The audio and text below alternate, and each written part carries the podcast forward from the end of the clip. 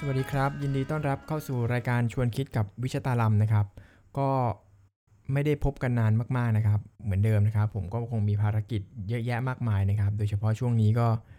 หนักหนาทีเดียวนะครับ แต่ว่าอย่างไรก็ตามก็ยังยังอยากจะทำงานตรงนี้ต่อไปด้วยนะครับ ก็คือช่องของพอดแคสต์อะไรอย่างเงี้ยคือก่อนหน้านี้นะครับ วันนี้คงจะเป็นการ เมื่อสักวันที่วันแม่ที่ผ่านมานะครับ 12 สิงหานะครับ ผมได้รับเชิญจากวงสวนพลูคอรัสนะครับ ให้ไปพูดเรื่องเกี่ยวกับความเหมือนที่แตกต่างของการแข่งขันดนตรีกับกีฬาโอลิมปิกนะครับ อยู่ในช่อง Facebook แล้วก็เป็นช่อง YouTube ของสวนพลูคอรัสนะครับ ถ้าเกิดท่านใดสนใจจะติดตามไปฟังใน ไปดูวิดีโอในนั้นนะครับ ก็ยินดีนะครับ ส่วนในในที่นี้ผมก็จะเอาสิ่งที่ผมไปพูด แล้วก็กับพูดกับอาจารย์อธิชัยนะครับ มามาลงในช่องพอดแคสต์อันนี้อีกทีหนึ่งนะครับ คิดว่าน่าจะเป็นประโยชน์กับท่านผู้ฟังนะครับเผื่อใครอยากจะฟังในรูปแบบของพอดแคสต์บ้างนะครับ จะได้เป็นอีกช่องทางหนึ่งนะครับ ก็ขอบพระคุณทางสวนภูคอรัสนะครับ ที่ให้เกียรติผมนะครับ แล้วก็ขอเชิญรับชมรับฟังได้เลยนะครับ ขอบคุณครับ ครับ สวัสดีนะครับ สวัสดีครับ สวัสดีครับครับครับยินดีต้อนรับเข้าสู่รายการวันนี้รายการอะไรนะครับ สวนพลูชวนคุยชวนคุยใช่ครับ หัวข้อเรื่องความเหมือนที่แตกต่างของการแข่งขันดนตรีแล้วก็กีฬาโอลิมปิกอะไรแบบนี้นะฮะก็วันนี้เป็นวันแม่ด้วยนะครับ ก็เป็นวันดีมากๆเลยนะครับ ก่อนอื่นผมคงขออะไรล่ะระลึกถึงคุณคุณแม่ของทุก ๆทท่านนะครับ วันนี้เป็นวันที่ ท่านน่าจะมีความสุขนะครับ แล้วผมก็ระลึกถึงคุณคุณแม่ด้วยนะครับ ก็เป็นวันดีๆ รายการดีๆ แบบนี้ก็มาในวันดีๆ ก็เป็นวันมงคลครับ สตาร์ทเริ่มแบบนี้แล้วกันนะป่านนะ โอเคครับ ดีไหมแล้วก็วันนี้ทางสวนพลูไอ้เฟซบุ๊กของเรานะครับ ก็ได้แชร์เพลงบทเพลงที่เราอะไรล่ะ แต่งทางสมาชิกนะครับ ได้แต่งให้กับคุณครูดุษฎีพนมยงค์นะครับ ถ้าเกิดพูดไปก็เปรียบเสมือนกับเป็น อะไรล่ะคุณแม่ของของพวกเราทุกคนในคณะนักร้องประสานเสียงสวนพลูนะครับ เพื่อเป็นการระลึกถึงวันแม่ด้วยนะครับ ก็อันนั้นก็เป็นติดตามได้ทางเพจ Facebook สวนพลูนะครับ อันนี้ก็เป็นอินโทรเพื่อเขาเรียกว่าอะไรนะ เรียกแขกนะครับ ก็ก็ก็โอเคครับ สวัสดีครับ ก็อีกรอบหนึ่งนะฮะในหัวข้อที่เราพูดไปแล้วเมื่อกี้ก็คืออะไร อะไรนะป่าน การแข่งขันดนตรีกับกีฬาโอลิมปิกเหมือนกันยังไง ผมเกริ่นวันนี้อีกอีกนิดนึงนะครับ คือปกติเนี่ยถ้าเกิดเป็นเดือนกรกฎาคมนะสิงหาคมเนี่ยโดยปกตินะผมไปดู Facebook ของผมเนี่ยส่วนใหญ่เราจะอยู่ต่างประเทศกัน เราจะได้ไปแสดงดนตรีที่ต่างประเทศ เราจะได้ไปแข่งดนตรีที่ต่างประเทศกัน ถ้าชีวิตผมก็หลายสิบปีแล้วนะครับ จะอยู่อย่างนั้นอะจะคล้ายๆกับล็อกตารางไว้ได้เลยว่าช่วงนี้จะจะต้องไปแสดงดนตรีกับสวนพลูนะครับ ปีนี้ไม่ได้ไป ก็เลยแล้วก็วันก่อนดูกีฬาโอลิมปิกพอจบไปก็เลยนึกถึงนะโอ้ยถ้าเกิดเป็นทุกๆปีนะ เราคงได้ไปอยู่ที่นั่นนะครับ วันนี้ก็เลยงั้นคุยคุยกับในหลังบ้านทางสวนพลูก็บอกงั้นเรามาคุยกันเรื่องนี้แล้วกันว่า เรามาชวนคุยกันเรื่องดนตรีกับกีฬาที่เกี่ยวกับโอลิมปิกเนี่ยว่ามันจะมีความเหมือนความแตกต่าง แล้วก็เป็นการแบ่งปันความรู้และประสบการณ์ประสบการณ์นะครับ ว่าที่เราไปมาหลาย ๆ ปีเนี่ยเราได้เรียนรู้อะไรบ้าง ได้รับประสบการณ์อะไรบ้าง แล้วก็มาแบ่งปัน หรือถ้าเกิดท่านผู้ฟังที่บ้านนะครับ อยากจะแลกเปลี่ยนเรียนรู้อะไรก็พิมพ์หรือแชทเข้ามาในในทาง Facebook หรือทาง YouTube ก็ได้นะครับ เรามีทีมงานคอยดูอยู่ว่า ถ้ามีคำถามที่น่าสนใจหรืออะไรเนี้ยหรือผมพูดอะไรไปแล้วอาจารย์ป่านพูดอะไรไป มีประเด็นที่น่าสนใจก็จะได้แลกเปลี่ยนเรียนรู้กันนะครับ แล้วก็ตอนแรกก็เป็นผมก็จะเป็นคนคุยใช่ไหมแล้วก็เอ๊คุยกับใครดี คิดไปคิดมานะครับ คนที่ น่าจะคุยกับคนที่มีเหรียญเหรียญโอลิมปิก ทางดนตรีร้องประสานเสียงมากที่สุดในประเทศคนหนึ่งนี่นะครับ ในทั้งฐานะเป็นนักร้องเองด้วย แล้วก็ฐานะเป็น conductor เองด้วยเนี่ยไม่รู้มีเดี๋ยวให้ป่านเขาเล่าเองดีกว่าว่ามีกี่เหรียญนะครับ ซึ่งก็น่าจะมีประโยชน์นะครับ ก็เพราะฉะนั้นคนที่ชวนมาคุยก็เป็นใครไม่ได้นะครับเพราะอาจารย์อธิชัยตระกูลเดชนะครับ นะครับผู้ช่วย conductor ของคณะนักร้องประสานเสียงสวนพลูนะครับนอกจากนั้นก็เป็น conductor ของอดีต conductor ของ TYC แล้วก็เป็น conductor ของวงจุลดาโอ้ยเยอะแยะมากมายนะครับ ส่วนผมก็วิชตาลำเหล่าวานิชนะครับ ก็เป็นสมาชิกรุ่นยาวนานของสวนพลูนะครับ วันนี้ก็น่าจะคุยกันประเด็นเนี้ยป่านมีอะไรจะพูดซะหน่อยไหมครับ ผมพูดซะนานเลย ยังไม่มีครับ ลุยได้เลยครับ โอเค เดี๋ยวสักครู่นะครับ อืมเอ่อก่อนอื่น เราพูดกันเรื่องโอลิมปิกนะครับ หลายท่านอาจจะไม่รู้ว่าจริง ๆ แล้วเนี่ย การไปแข่งร้องร้องประสานเสียงโอลิมปิกเนี่ยก็มีเหมือนกัน ก็คือสมัยก่อนเลยนะ รุ่นที่ผมไปเนี่ยเขาใช้ชื่อว่าคอรัสโอลิมปิกนะครับ แล้วก็ตอนต่อต่อมาเนี่ยมันก็เปลี่ยนชื่อมาเป็น World Choir Games นะครับ ก็เลยอยากจะให้ป่านลองเล่า ประวัติของคอรัสโอลิมปิกเท่าที่รู้หรือเท่าที่มีประสบการณ์ว่ามันเป็นมายังไงมันเป็นการแข่งขันประเภทไหน หรือว่าโดยภาพรวมแบบมันเป็นยังไงครับ เชิญครับอาจารย์ปานครับ ก็เกี่ยวกับการแข่งขันคอรัสโอลิมปิกครับชื่อดั้งเดิมของมันชื่อว่าควายโอลิมปิกนะครับเขาใช้ชื่อนี้เนี่ยมาทั้งหมด 3 ปีนะครับพอเข้าปีที่ 4 การแข่งขันครั้งที่ 4 ที่เมืองเซี่ยเหมินประเทศจีนนะครับ ปี 2006 ครั้งนั้นเนี่ยต้องเปลี่ยนชื่อ เพราะว่า เหมือนกับว่าตอนนั้นจีนกำลังจะทำจัดกีฬาโอลิมปิกเหมือนกัน แล้วก็กลายเป็นว่าลิขสิทธิ์ชื่อโอลิมปิกอะมันไปพ้องกับกีฬาโอลิมปิกเขาเลยขอให้ทางผู้จัดโอลิมปิกประสานเสียงเปลี่ยนเลยกลายเป็นตั้งแต่นั้นมาเลยเปลี่ยนชื่อเป็น World Choir Game มาตลอดนะครับจัดครั้งแรกในปี 2000 นะครับที่เมืองลินซ์ประเทศออสเตรีย แล้วก็จัดทุกๆ 2 ปีโอลิมปิกจัดทุกๆ 4 ปีประสานเสียงโอลิมปิกที่แข่งเนี่ยจัดทุกๆ 2 ปีนะครับแล้วก็หมุนเวียน เนี่ยเหมือนกับโอลิมปิกนี่แหละ ไปแต่ละประเทศในแต่ละทวีปทั่วโลก ตอนเนี้ย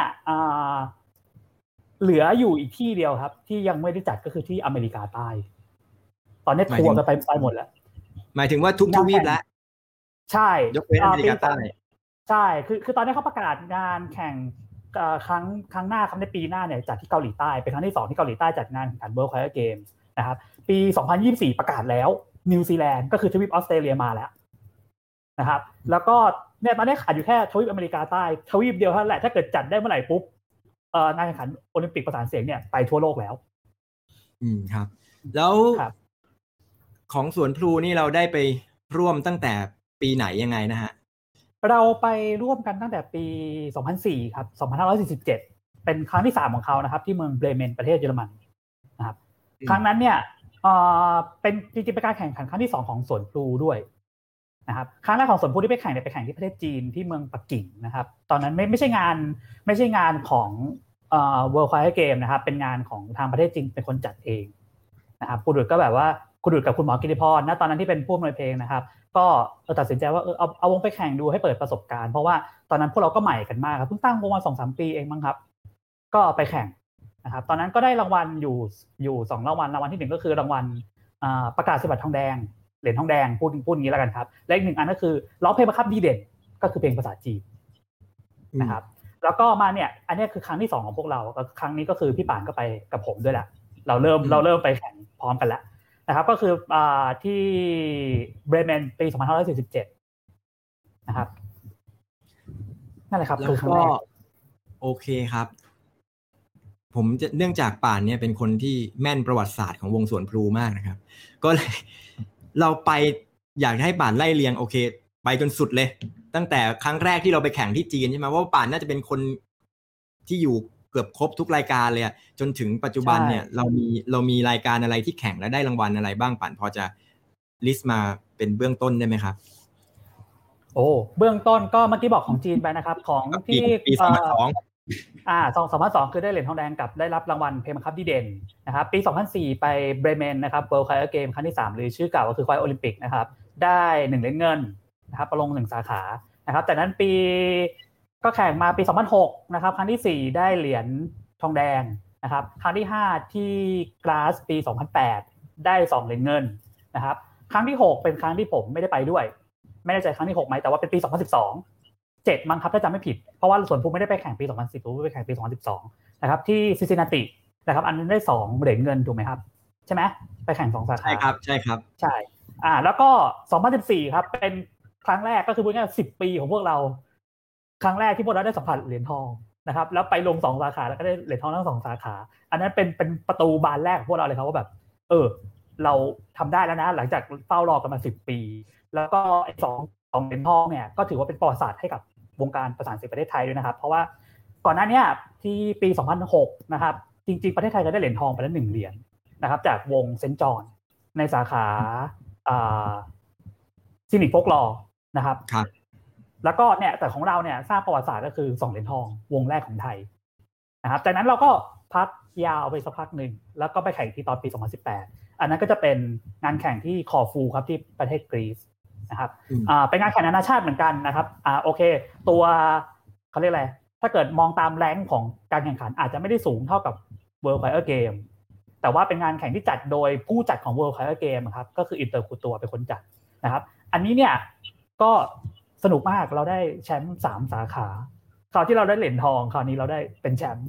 แชมป์ก็คือคนที่ได้คะแนนสูงสุด วงที่ได้คะแนนสูงสุดของแต่ละสาขานะครับเราไปลงสามสาขาเราได้แชมป์หมดเลย อันนั้นคือครั้งแรกของพวกเราคือจากเหรียญทองขยับเป็นแชมป์แล้วแล้วก็ครั้งล่าสุดก็คือปี 2019 นะครับ ก่อนที่โควิดจะระบาดในปี 2020 เราได้ไปแข่งงานแข่งที่เขาเรียกครับ ทรงคุณค่าและทรงเกียรติยศมากๆนะครับสำหรับวงการประสานเสียงทั่วโลกเลย งานแข่งนี้ชื่อว่าลังคอกเลนมิวสิกไอเซนฟอร์ดนะครับเป็นงานแข่งที่เวลส์นะครับ ในสหราชอาณาจักร งานนี้เก่าแก่มากครับ แล้วก็แบบ ใครไปงานนี้ทุกคนจะแบบโอ้โหโอ้โหแบบงานหินนะ งานยากนะ อันเนี้ยเราไปได้รางวัลชนะเลิศในสาขา Open q u i Category ถ้าจำไม่ผิดนะครับ ครับก็เป็นการทดสอบความจำของอาจารย์อธิชัยนะครับ ซึ่งจำได้หมดเลยนะครับ เก่งมากนะครับ ก็ทางสวนภูแฟนเพจนะครับ ก็มีข้อมูลพวกนี้ขึ้นไว้อยู่นะครับ ก็เรารวบรวมมา เท่าที่ป่านพูดมาเนี่ย ผมก็อยู่ร่วมในเหตุการณ์นั้น เกือบหมดนะครับ มีเหตุการณ์เดียวที่ผมไม่ได้อยู่ร่วมก็คือที่ปักกิ่งที่จีนผมยังไม่ได้เข้าวงนะนั่นคือนั้นตั้งปีเยอรมัน 2004เนี่ยก็อยู่มา แล้วก็ได้เห็นพัฒนาการต่างๆ ของวงมาโดยตลอดนะครับ ก็ก็ดีนะครับ คราวนี้แข่งมาทั้งหมดเนี่ยหลายครั้งเนี่ยครั้งไหนเป็นครั้งที่ป่านประทับใจมากที่สุด กับในการไปกับวงสวนพลูเนี่ย เพราะอะไรจริงๆก็มีหลายครั้งได้สองครั้ง เลยได้สองครั้งด้วยงั้นเอางั้นผมเลือกผมเลือกที่นี่ก่อนผมเลือกที่เบรเมนก่อน ปี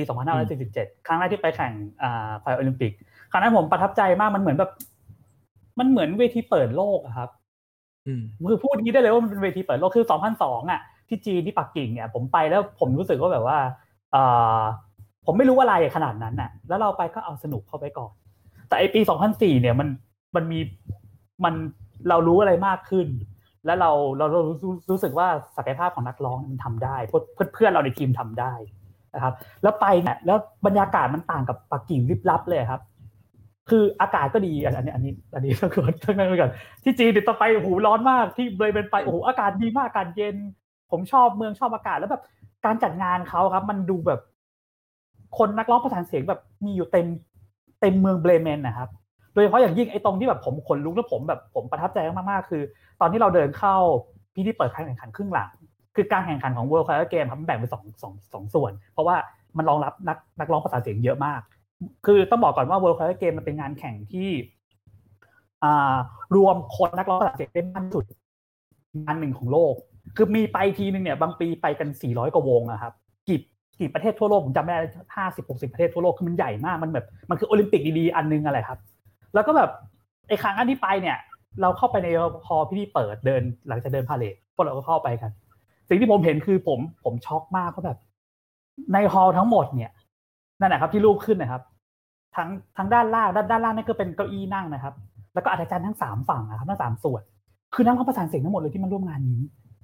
อืมแล้วคือแบบ แล้วเราเราแบบเดินไปแล้วโหมันมีงานอย่างนี้ด้วยเหรอที่แบบรวมคนประสานเสียงทั่วโลกได้ขนาดนี้ แล้วก็แบบ แล้วพอแข่งตอนแข่งก็แบบเอาจริงๆก็ตื่นตื่นเต้นมากจำได้เลยว่าโมเมนต์นั้นคือ ต้องเกรงขาข้างขวาไว้ เพราะตอนนั้นคือสั่นไปหมดแล้ว ตอนที่อยู่บนเวทีแข่ง อืม คือคือแบบยืนยืนเกรงไปเลยต้องต้องต้องจิกขาเลยว่ามันมันมันเป็นอะไรที่แบบมันมีอิมแพกอะไรบางอย่างกับเรามากแล้วแล้วเราก็สามารถทำผลงานได้ดีด้วยในในครั้งนั้น ก็เลยรู้สึกว่าครั้งนี้เป็นครั้งที่ประทับใจมากๆครับนะครับ ผมผมมากอีกหนึ่นะงครั้งพูดได้ได้ได้ได้ให้ผมพูดบ้างสิโอเคโอเคได้ได้ได้ สำหรับผมเนี่ย เพราะว่ามันที่จะต้องพูด เพราะว่าเป็นเป็นครั้งแรกเหมือนกัน แล้วก็เป็นครั้งที่ประทับใจที่สุดครั้งหนึ่งเหมือนกัน บรรยากาศก็คงไม่ไม่ต่างกับป่านก็คือมันมันเป็นอะไรที่ใหม่นะแล้วพอเราไปเจองานที่มันแบบคนเยอะๆแบบเนี้ย และที่สำคัญคือมันเป็นคนร้องเพลงได้อะร้องเพลงเก่ง อยู่ร่วมกัน ปกติเราเวลา ผมชอบนึกจินตนาการของผมนะเวลาเราอยู่หน้าเสาธงที่โรงเรียนเนี่ย เวลาร้องเพลงชาติประเทศไทย มันจะแบบร้องอะไรกันวะ แล้วในความรู้สึกเราที่แบบเราร้องเพลงพอได้อะไรเงี้ยร้องอะไรเนี่ยอะไรเงี้ยครับ แต่พอมันเป็นบรรยากาศที่เนี่ยพิธีเปิดแล้วแบบคนร้องเพลงได้เพราะๆพร้อม ๆกันน่ะ มันมันได้บรรยากาศแบบ เฮ้ยมันมันขนาดนี้เลยวะอะไรเงี้ยอันนั้นเป็นบรรยากาศที่ผมชอบนะ อีกอันหนึ่งที่ผมชอบคือขบวนพาเหรดที่เดินรอบเมืองอะ คือปกติถ้าเกิดจินตนาการว่ากีฬาโอลิมปิก ปกติเนี่ย ก็คือเขาก็จะเดินกันในสนามกีฬาเนอะใช่ไหมครับกีฬาโอลิมปิกกีฬาแต่แต่อันเนี้ยมันจะเป็นเมืองไม่ใหญ่มาก แล้วก็เดินไปในเมืองเลย แล้วข้างทางเนี่ยก็จะมีเขาเรียกว่ามีมีชาวบ้านเนี่ยมาต้อนรับนะครับ แล้วก็มีบรรยากาศที่แบบเป็นมิตรอบอุ่น แล้วเราก็รู้สึกว่าอุ้ยมัน เออมันบรรยากาศทางดนตรีที่มีคนมาต้อนรับ แล้วมีการอะไรแบบเนี้ยมันมันมันไม่ค่อย ผมไม่เคยเห็นในประเทศบ้านเราอะรู้สึกว่า เฮ้ยเนี่ยเนี่ยเนี่ยนะครับก็เนี่ยเดินไปนะครับ แล้วก็ไปตอนนั้นไปสุดที่สนามกีฬาหรืออะไรสักอย่างก็ไม่รู้แต่มีคนต้อนรับตลอดเวลา แล้วเราก็จะมีกลองมีกองยาวมีเนี่ยมีลำมีอะไรพวกนี้นะครับ ก็เดินไปเป็นบรรยากาศ อันนี้เป็นสิ่งที่ผมรู้สึกว่าเป็นอะไรที่แตกต่างจากขบวนพาเลทของนักกีฬาเนาะนักกีฬาก็จะเดินในในสนามกีฬา แต่อันนี้เดินในชุมชนเดินในหมู่บ้าน แล้วก็มีคนที่เนี่ยเขามันจะมาต้อนรับอยู่ข้างทางอะไรอย่างเงี้ยสนุกสนานแล้วก็ได้เจอ เพื่อนเพื่อนชาวต่างชาติด้วย แล้วก็ที่สำคัญคือมันเป็นมันเป็นโอลิมปิกอะในความรู้สึกเราเราก็ไม่รู้ว่ามันคืออะไรตอนนั้นนะแล้วตอนที่ผมไปก็คือไม่ได้คิดด้วยว่าจะได้รางวัลนะแต่คิดว่าซ้อมซ้อมโคตรหนักเลยครับ ซ้อมแบบหนักแล้วเราก็รู้สึกว่า มันต้องได้อะไรสักอย่าง เพราะที่ผมไม่คิดว่าจะได้รางวัลเลย เพราะว่าพอเราฟังวงเราร้องปุ๊บแต่เราไปเจอวงอื่นอะที่มันเป็นคนยุโรปที่มันเป็นคนฟิลิปปินส์อะไรเงี้ยซาวมันแบบอ๋อมันไม่มันมันต่างจาก มันต่างจากเรามากเหลือเกิน ในความรู้สึกผมตอนนั้นนะแล้วเราจะไปได้อะไรวะ แต่พออันนั้น อันนั้นผมรู้สึกอย่างนั้นจริงๆนะแต่ตอนที่ขึ้นเวทีไปเนี่ยลงมาแล้วแบบ ค่อนข้างมั่นใจว่าต้องได้อะไรสักอย่างหนึ่งเพราะบรรยากาศมันมันใช่อะไรอย่างเงี้ยอันนั้นก็เป็นความรู้สึกที่ผมชอบที่สุดครั้งหนึ่งในการไปแข่งขันโอลิมปิกนะครับ อะครั้งที่สองบาน ครั้งที่สองลิก้าครับ ผมให้ลิก้าเลย มันเป็นอะไรที่เฝ้ารอกัน คือคือมันเหมือนแบบถ้าเกิดเหมือนอ่า สมจิตนะครับ รอรอมาสิบปีอะสมจิตจงจอหอใช่ไหมที่ไปชกได้เหรียญทองโอลิมปิกอะอู้เขารอมาสิบปีใช่ไหมไอ้นี่เราเหมือนกันเลยว่าแบบ เราไปเราไปเหรียญเงินเหรียญเงินเหรียญเงิน แล้วแบบเมื่อไหร่จะได้เหรียญทองนะแล้วแบบครั้งนั้นนี่แบบโอ้โหตอนประกาศผลเป็นอะไรที่แบบ เอาเอาเอาว่าแบบประกาศผลของของอ่าคอฟูประกาศผลของอ่าลังคอกเล่นเนี่ย ผมว่าผมยังตื่นเต้นไม่เท่าครั้งนี้เลยครั้งนี้เป็นครั้งแรกจริงๆที่แบบ แบบมันมันตื้นตันมันแบบมันมันเป็นสิ่งที่เรารอกันมานานมากแล้วอะโอ้ยผมจำได้ครูดุดที่แบบ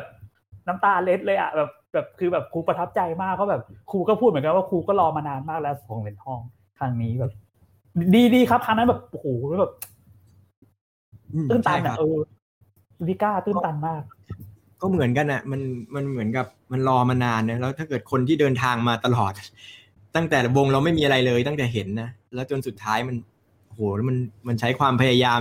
ใช้ความเหนื่อยยากของครูดุษความเหนื่อยยากของ conductor ทุก ๆ คนนะครับ ความเหนื่อยยากของอดีตสมาชิก แล้วเรามีโอกาส ผมใช้คำว่าเรามีโอกาสที่จะไปอยู่ moment นั้นน่ะ แล้วเรามีส่วนร่วมด้วย ผมรู้สึกว่าเป็นความรู้สึกที่ที่ดีมาก ๆ แล้วมันก็เป็นเพราะมันก็อย่างที่ป่านบอกอะมันมันรอมาเป็นสิบปีนะครับ คือมันก็เลยแบบเฮ้ยมันมันเจ๋งมาก ๆ เลยนะครับ แล้วก็มันก็เหมือนกันเลยว่าบานสองคน สองความรู้สึกสองเวทีมันก็เป็นครั้งแรกเนาะแล้วก็ครั้งส่วนใหญ่คนเราก็เล่นกับอะไรที่เป็นครั้งแรกอยู่แล้วนะครับ แต่ว่ามันมันเป็นความรู้สึกที่ดีดีจริง ๆ นะครับ ก็เลยอยากจะแบ่งปัน โอเค เล่าประสบการณ์ความรู้สึกเบื้องต้นอันนี้เป็นแค่อินโทรนะครับ ที่เราจะคุยกันวันนี้ เราจะไหลไปเรื่อยๆนะครับ เราจะคุยอะไรกันดีนะเอางี้แล้วกันเผื่อมี น้องๆที่ติดตามวงการขับร้องประสานเสียงอยู่ด้วย หรือว่าคนในวงการดนตรีหรืออื่น ๆนะครับ อย่างว่าการแข่งขันขับร้องประสานเสียง หรือแข่งขันดนตรีเนี่ยมันมันเป็นยังไง มันให้คะแนนกันยังไง มีกี่ category หรือว่ามีรูปแบบยังไงบ้าง อะไรอย่างเงี้ยป่านลองเล่าให้เพื่อนๆฟังหน่อยสิโอเคครับ ก็จริงๆการแข่งขันดนตรีครับ มันคล้ายๆกับ festival ผมพูดอย่างนี้แล้วกันครับ ว่าแบบมี festival หนึ่งมีงานเทศกาลดนตรีหนึ่งงานนะครับ แล้วก็สมมติว่ามีวงประสานเสียงร้องกันสิบวงอย่างเงี้ยครับ เวลาเขาร้องกันเนี่ยเขาก็จะให้วงแต่ละวงขึ้นแสดงทีละวง การแข่งขันก็เป็นแบบนั้นแหละครับ จริงๆ การแข่งขันเนี่ยมันก็คือ มันก็คือการแสดงอย่างหนึ่งที่แบบว่าวงนี้ขึ้นมาร้องเสร็จอ่าวงต่อไปขึ้นร้องตาม เพียงแต่ว่ามันแตกต่างจากการแสดงก็คือมันมีการให้คะแนนด้วยนะครับ ทีเนี้ยเราจะตัดสินกันยังไงแหละว่า แต่ละวงก็เอาเพลงมาร้องไม่เหมือนกัน ถ้าเกิดว่างานแข่งนั้นเนี่ยมีเพลงบังคับอยู่อันนั้นก็ตัดตัดสินง่ายกว่าเดิมถูกไหมครับ แต่ถ้าเกิดว่าโปรแกรมแล้วแต่นักร้องประสานเสียงร้องเลือกร้องเลย ก็ อันเนี้ยเขาก็มีเกณฑ์ของเขาอยู่ ซึ่งเกณฑ์หลักๆเนี่ยอย่างอย่างเอ่อ World Choir Game เขาจะมีอยู่ 4 ข้อที่เขาจะดูก็คืออันที่หนึ่งเรียกว่า intonation ก็คือความถูกต้องบรรยำของโน้ตนักร้องร้องถูกโน้ตไหมร้องถูกเสียงไหมนะครับอันที่สองคือ sound quality sound quality คือการเทคนิคการร้องเพลงพูดง่ายๆเอาอันนี้แล้วกันนะครับอันที่สามเขาใช้คำว่า fidelity to the score ก็คือการตีความเพลง คุณสามารถตีความเพลงได้มาเป็นยังไงบ้าง ถ้าเกิดเป็นเพลงตามยุคสมัยนะครับ อย่างสายคลาสสิกก็คืออย่างเช่นเพลง early music ยุคกลางยุคเรเนซองส์จะต้องตีความเพลงยังไง ยุคบาโรกยุคคลาสสิกต้องตีความยังไง ยุคโรแมนติกตีความยังไง อันนั้นครับเขาก็จะให้คะแนนตามในส่วนนี้นะครับ แล้วก็อันสุดท้ายจะเป็นเรียกว่า artistic impression อันนั้นนะครับจะเรียกว่าอะไรดีครับ ผมให้ผมให้เขาเป็นคำว่าคะแนนพิศวาสแล้วกัน คือกรรมการเขาดูแล้วเขาชอบโชว์ครั้งนั้นมากขนาดไหน นั่นแหละคือคือเกณฑ์การให้คะแนนของเขานะครับว่าวงแต่ละวงจะตัดสินแล้วได้คะแนนใครได้คะแนนเยอะกว่าใครได้คะแนนน้อยกว่าเขาก็ดูจากเกณฑ์อันนี้เป็นหลักก่อน อืม มีอืมแล้วมีคำถามเนี่ยสมมุตินะเผื่อ เราไปร้องเพลงไทย แล้วคนอื่นร้องเพลงชาติอื่น หรือเราไปร้องเพลงพื้นบ้าน แล้วคนอื่นร้องเพลงพื้นบ้านเหมือนกัน อะไรแบบเนี้ย มันจะมีเขาแบ่งกลุ่มในการจัด category ยังไงบ้างเพื่อให้หรือมันมีวิธีการยังไงที่ทำให้ เออ ก็เพลงบ้านผมเป็นเพลงโป้งชึ่งอะเป็นแบบเพลงลำๆอย่างเงี้ยแล้วไปเจอเพลงโบสถ์เพลงแบบคาทอลิกอย่างเงี้ย มันมันไปแข่งกันได้ไหมหรือมันมีแนวคิดหรือหลักการยังไงบ้าง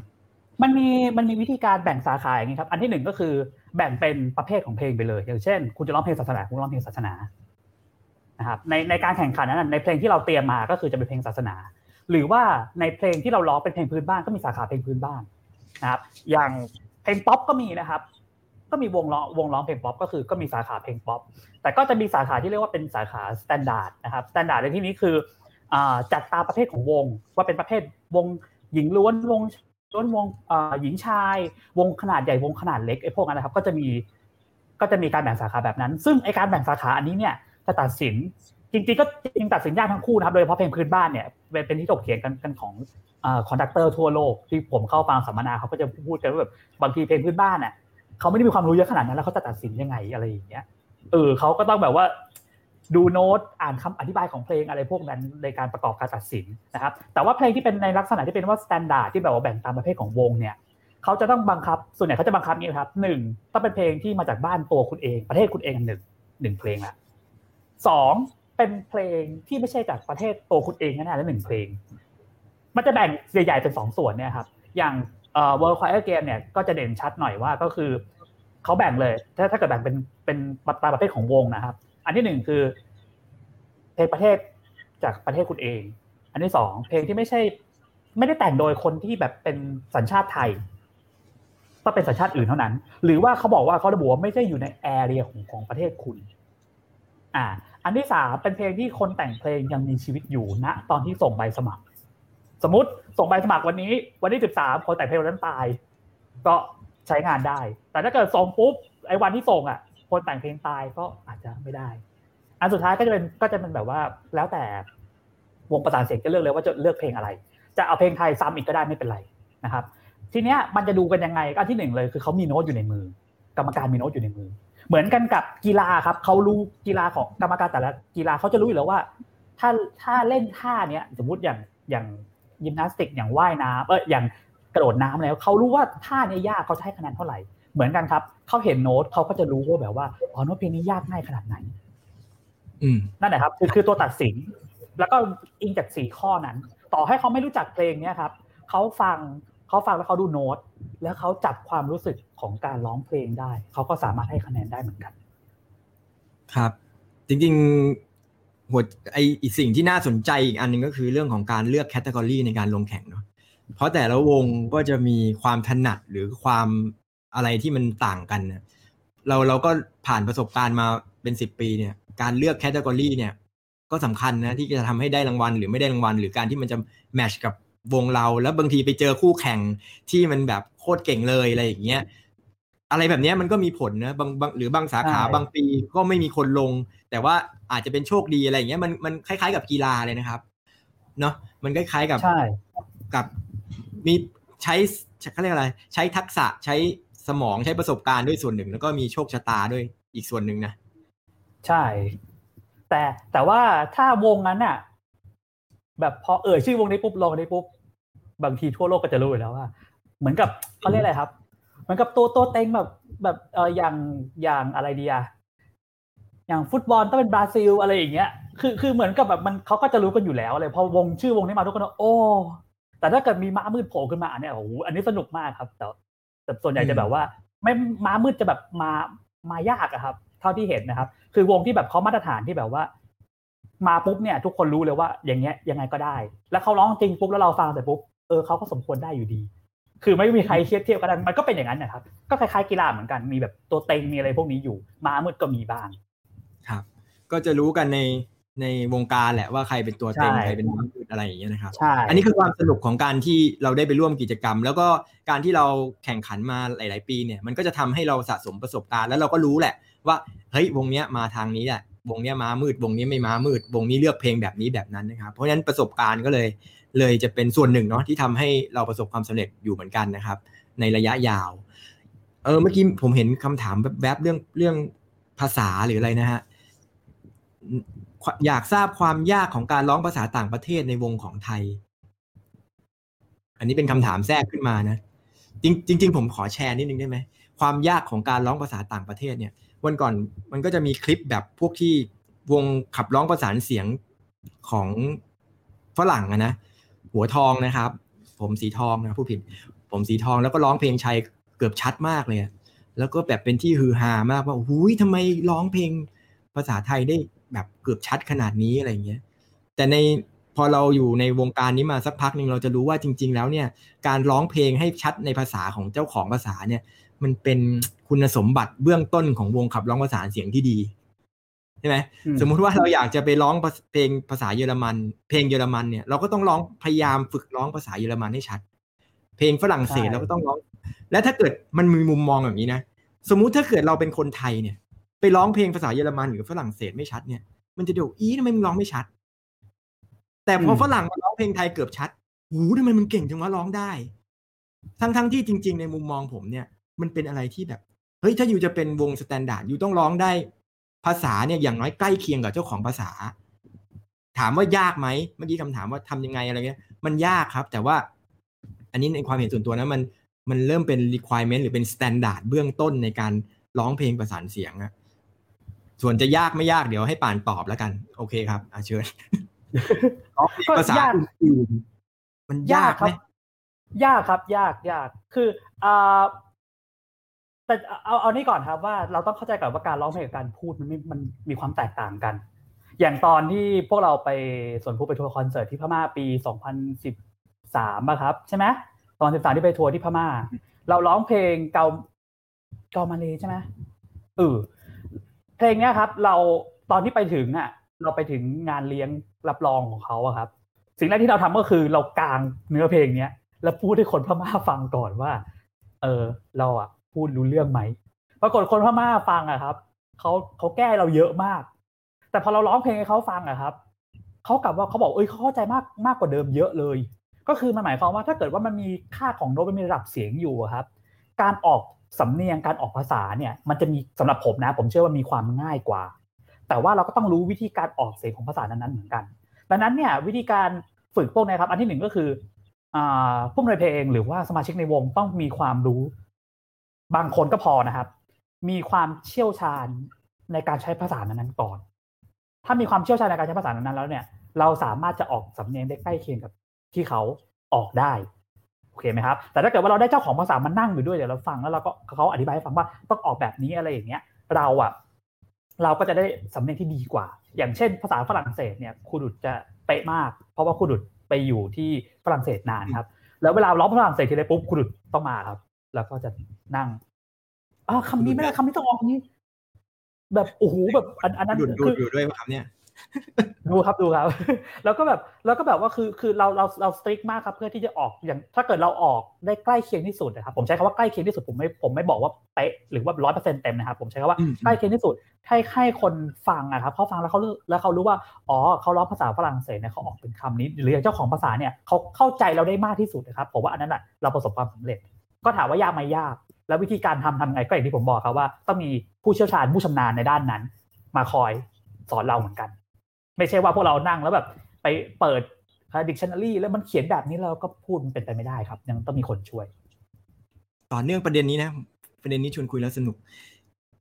แล้วทำไมวงสวนพลูเนี่ยมีบางคนบอกว่าร้องภาษาไทยไม่ชัด ทำไมส่วนผู้ร้องภาษาไทยไม่เฮ้ยเราบอกว่าเฮ้ยเราต้องร้องภาษาแต่เอ๊ะทำไมการร้องประสานเสียงหรือทำไม มันทำให้ภาษาไทยไม่ชัดไหม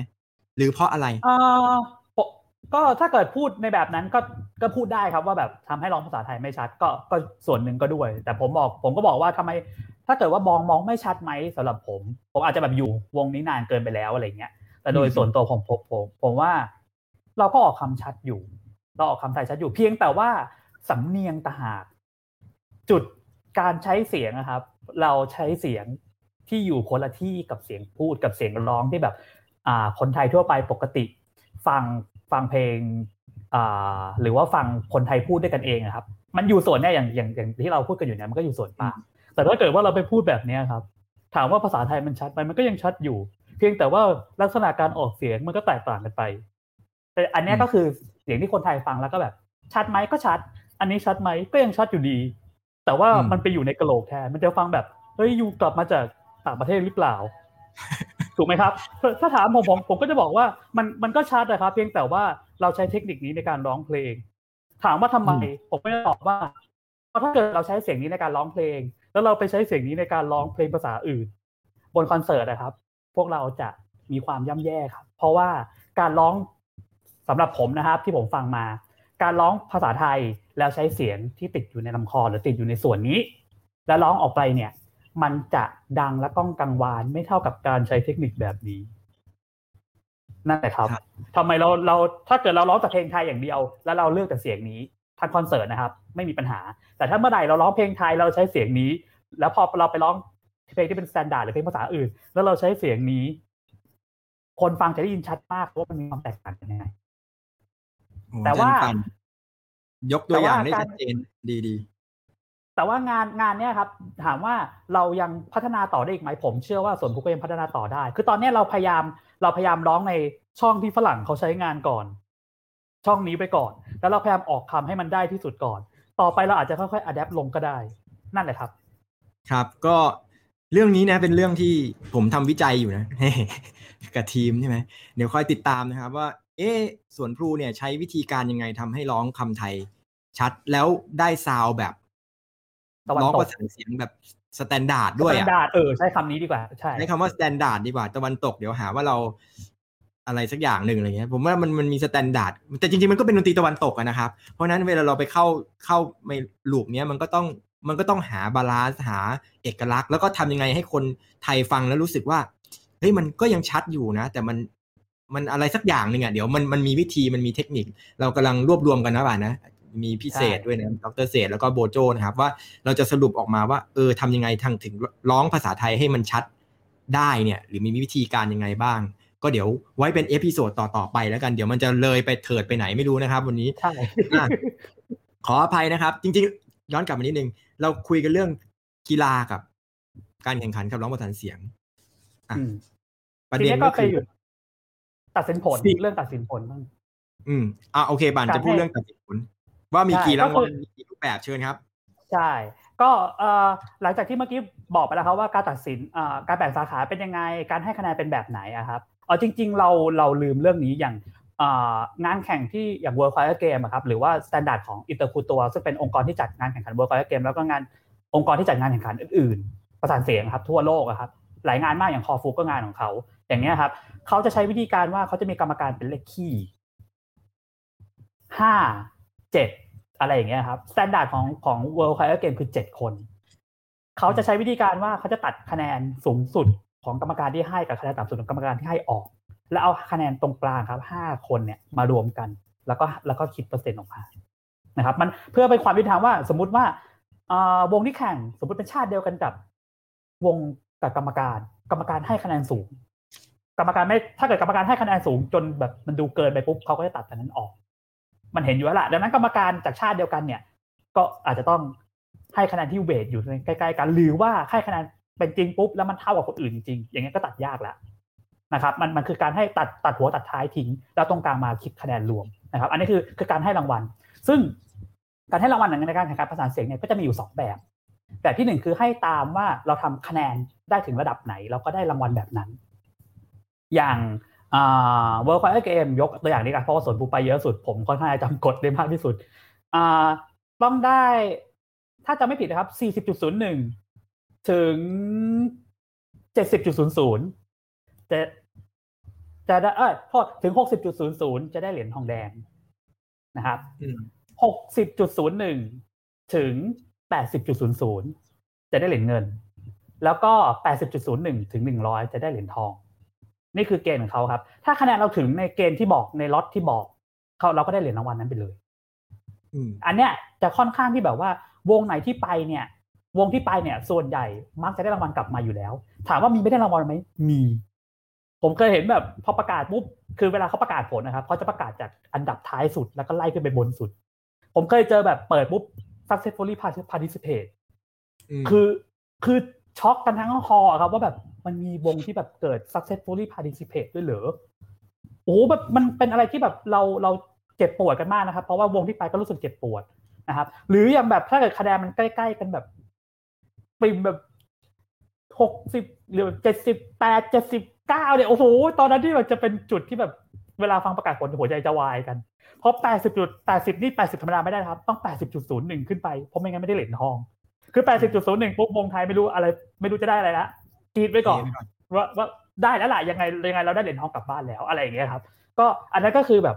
ค่อนข้างจะได้แบบ ผมมองว่ามันเป็น friendly กับวงที่แข่ง คือเขาไม่ได้มองว่างานแข่งเป็นแบบเป็นการเอาจริงเอาจังเขามองว่าเขามองว่างานแข่งเขาต้องการสร้างมิตรภาพเขาต้องการให้วงฝึกซ้อมมาก็จริง แต่ว่าอยากให้แบบทุกๆวงกลับบ้านไปเนี่ยได้รางวัลติดไม้ติดมือกลับไปจริงๆมันคล้ายๆกับโอลิมปิกวิชาการด้วยนะครับ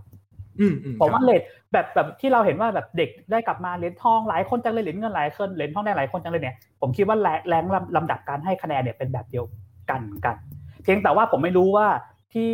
โอลิมปิกวิชาการเนี่ยเขาแบบว่าที่หนึ่งคนที่ได้คะแนน top สุดเนี่ย ถือว่าเป็นแชมป์ไหมอย่างของ World อ๋อมีใช่ไหมโอเค อย่าง World Choir Game เนี่ยครับถ้าเกิดว่าเป็นคะแนน top สุดของสาขานั้นเนี่ย จะจะได้รับรางวัล champion champion ของสาขา champion of category แล้วก็ที่ World Choir Games เหมือนกันกับการแข่งกีฬาโอลิมปิกนะครับ ก็คือใครได้เหรียญทองคะแนนสูงสุด เขาจะเชิญวงนั้นนะครับ ที่นั่งอยู่ใน hall ที่ตอนต้นรายการได้ดูครับ วิ่งขึ้นไปบนเวทีที่รับที่รับรางวัลนะครับเพราะอยู่กับ conductor เขาแล้วก็จะเชิญธงชาติของประเทศนั้น แล้วก็เปิดเพลงชาติ และทุกคน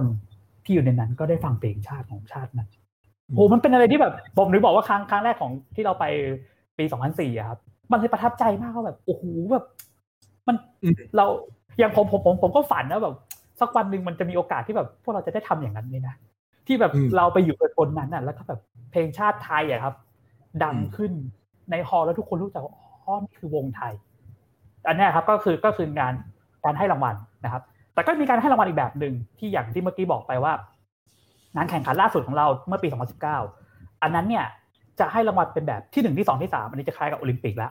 ถูกไหมครับแต่ว่างานไม่ได้ชื่อโอลิมปิกนะครับเพียงแต่ว่าเป็นงานที่แบบอย่างที่บอกว่ามาตรฐานระดับโลก ผมสำหรับผมผมผมมองว่ามาตรฐานอันเนี้ย standard อันเนี้ยอยู่สูงกว่า World Choir Game อีก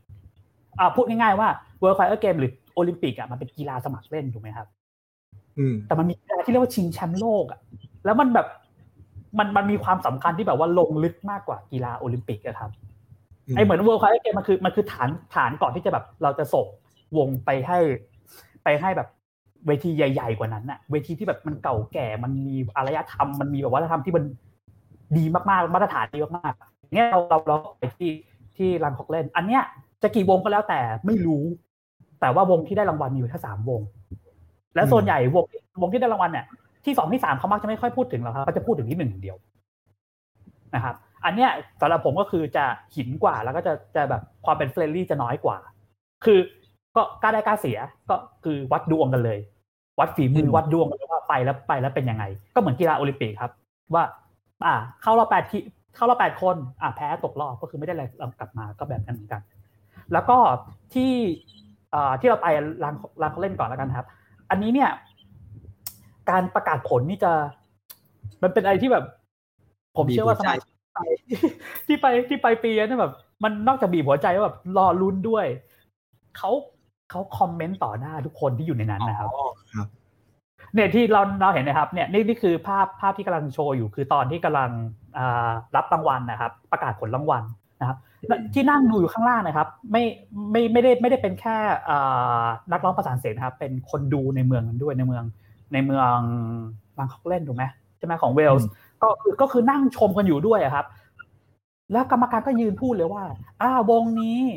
คุณมีข้อดีแบบนี้แบบนี้แบบนี้ มีข้อเสียแบบนี้แบบนี้แบบนี้แบบนี้ แล้วคุณได้คะแนนเท่านี้ คือแบบ คือมันไม่ใช่แค่เรารู้ครับ มันคือทุกวงที่อยู่ในนั้นอะ ที่แข่งสาขาเดียวกับเรารู้เลยว่าอีกวงหนึ่งพลาดยังไง รู้เลยว่าอีกวงหนึ่งแข่งแกร่งยังไง อย่างไออย่างสองเรื่องที่ผมแชร์แล้วกัน ในส่วนในส่วนไม่ดีแล้วกันนะครับ ขอโทษด้วย อ่า ส่วนไม่ดีก็คือ เราเขาบอกว่ามีสาขาหนึ่งที่เราไม่ได้ เราไม่ได้ที่หนึ่งนะครับเขาบอกว่านักร้องเนี่ยร้องเบา โดยที่เป็นการร้องเบาตาม conductor ตามคำสั่งของ conductor ไม่ได้มาจากใจของนักร้องคือแบบ มันแบบ โอ้โหมันมันต้องขนาดนี้เลยเหรอแล้วก็แบบคือคือมันเห็นเลยว่าการเขาเห็นนะครับว่าความจริงใจครับหัวใจของนักร้องที่มันถ่ายทอดออกมาเนี่ย มันออกมาจากหัวใจนักร้องจริงหรือเปล่า หรือมันออกมาจากคำสั่งของ conductor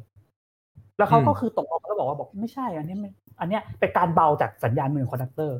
ไม่ได้เกิดขึ้นจากใจของนักร้องเองด้วย นักร้องไม่ได้รู้สึกถึงมันเองด้วย อย่างเงี้ยครับ หรืออย่างแบบคำออกภาษาครับอย่างที่เมื่อกี้ถามเรื่องภาษา เราก็โดนอย่างเพลงหนึ่งที่ชื่อว่า Domine Deus Meus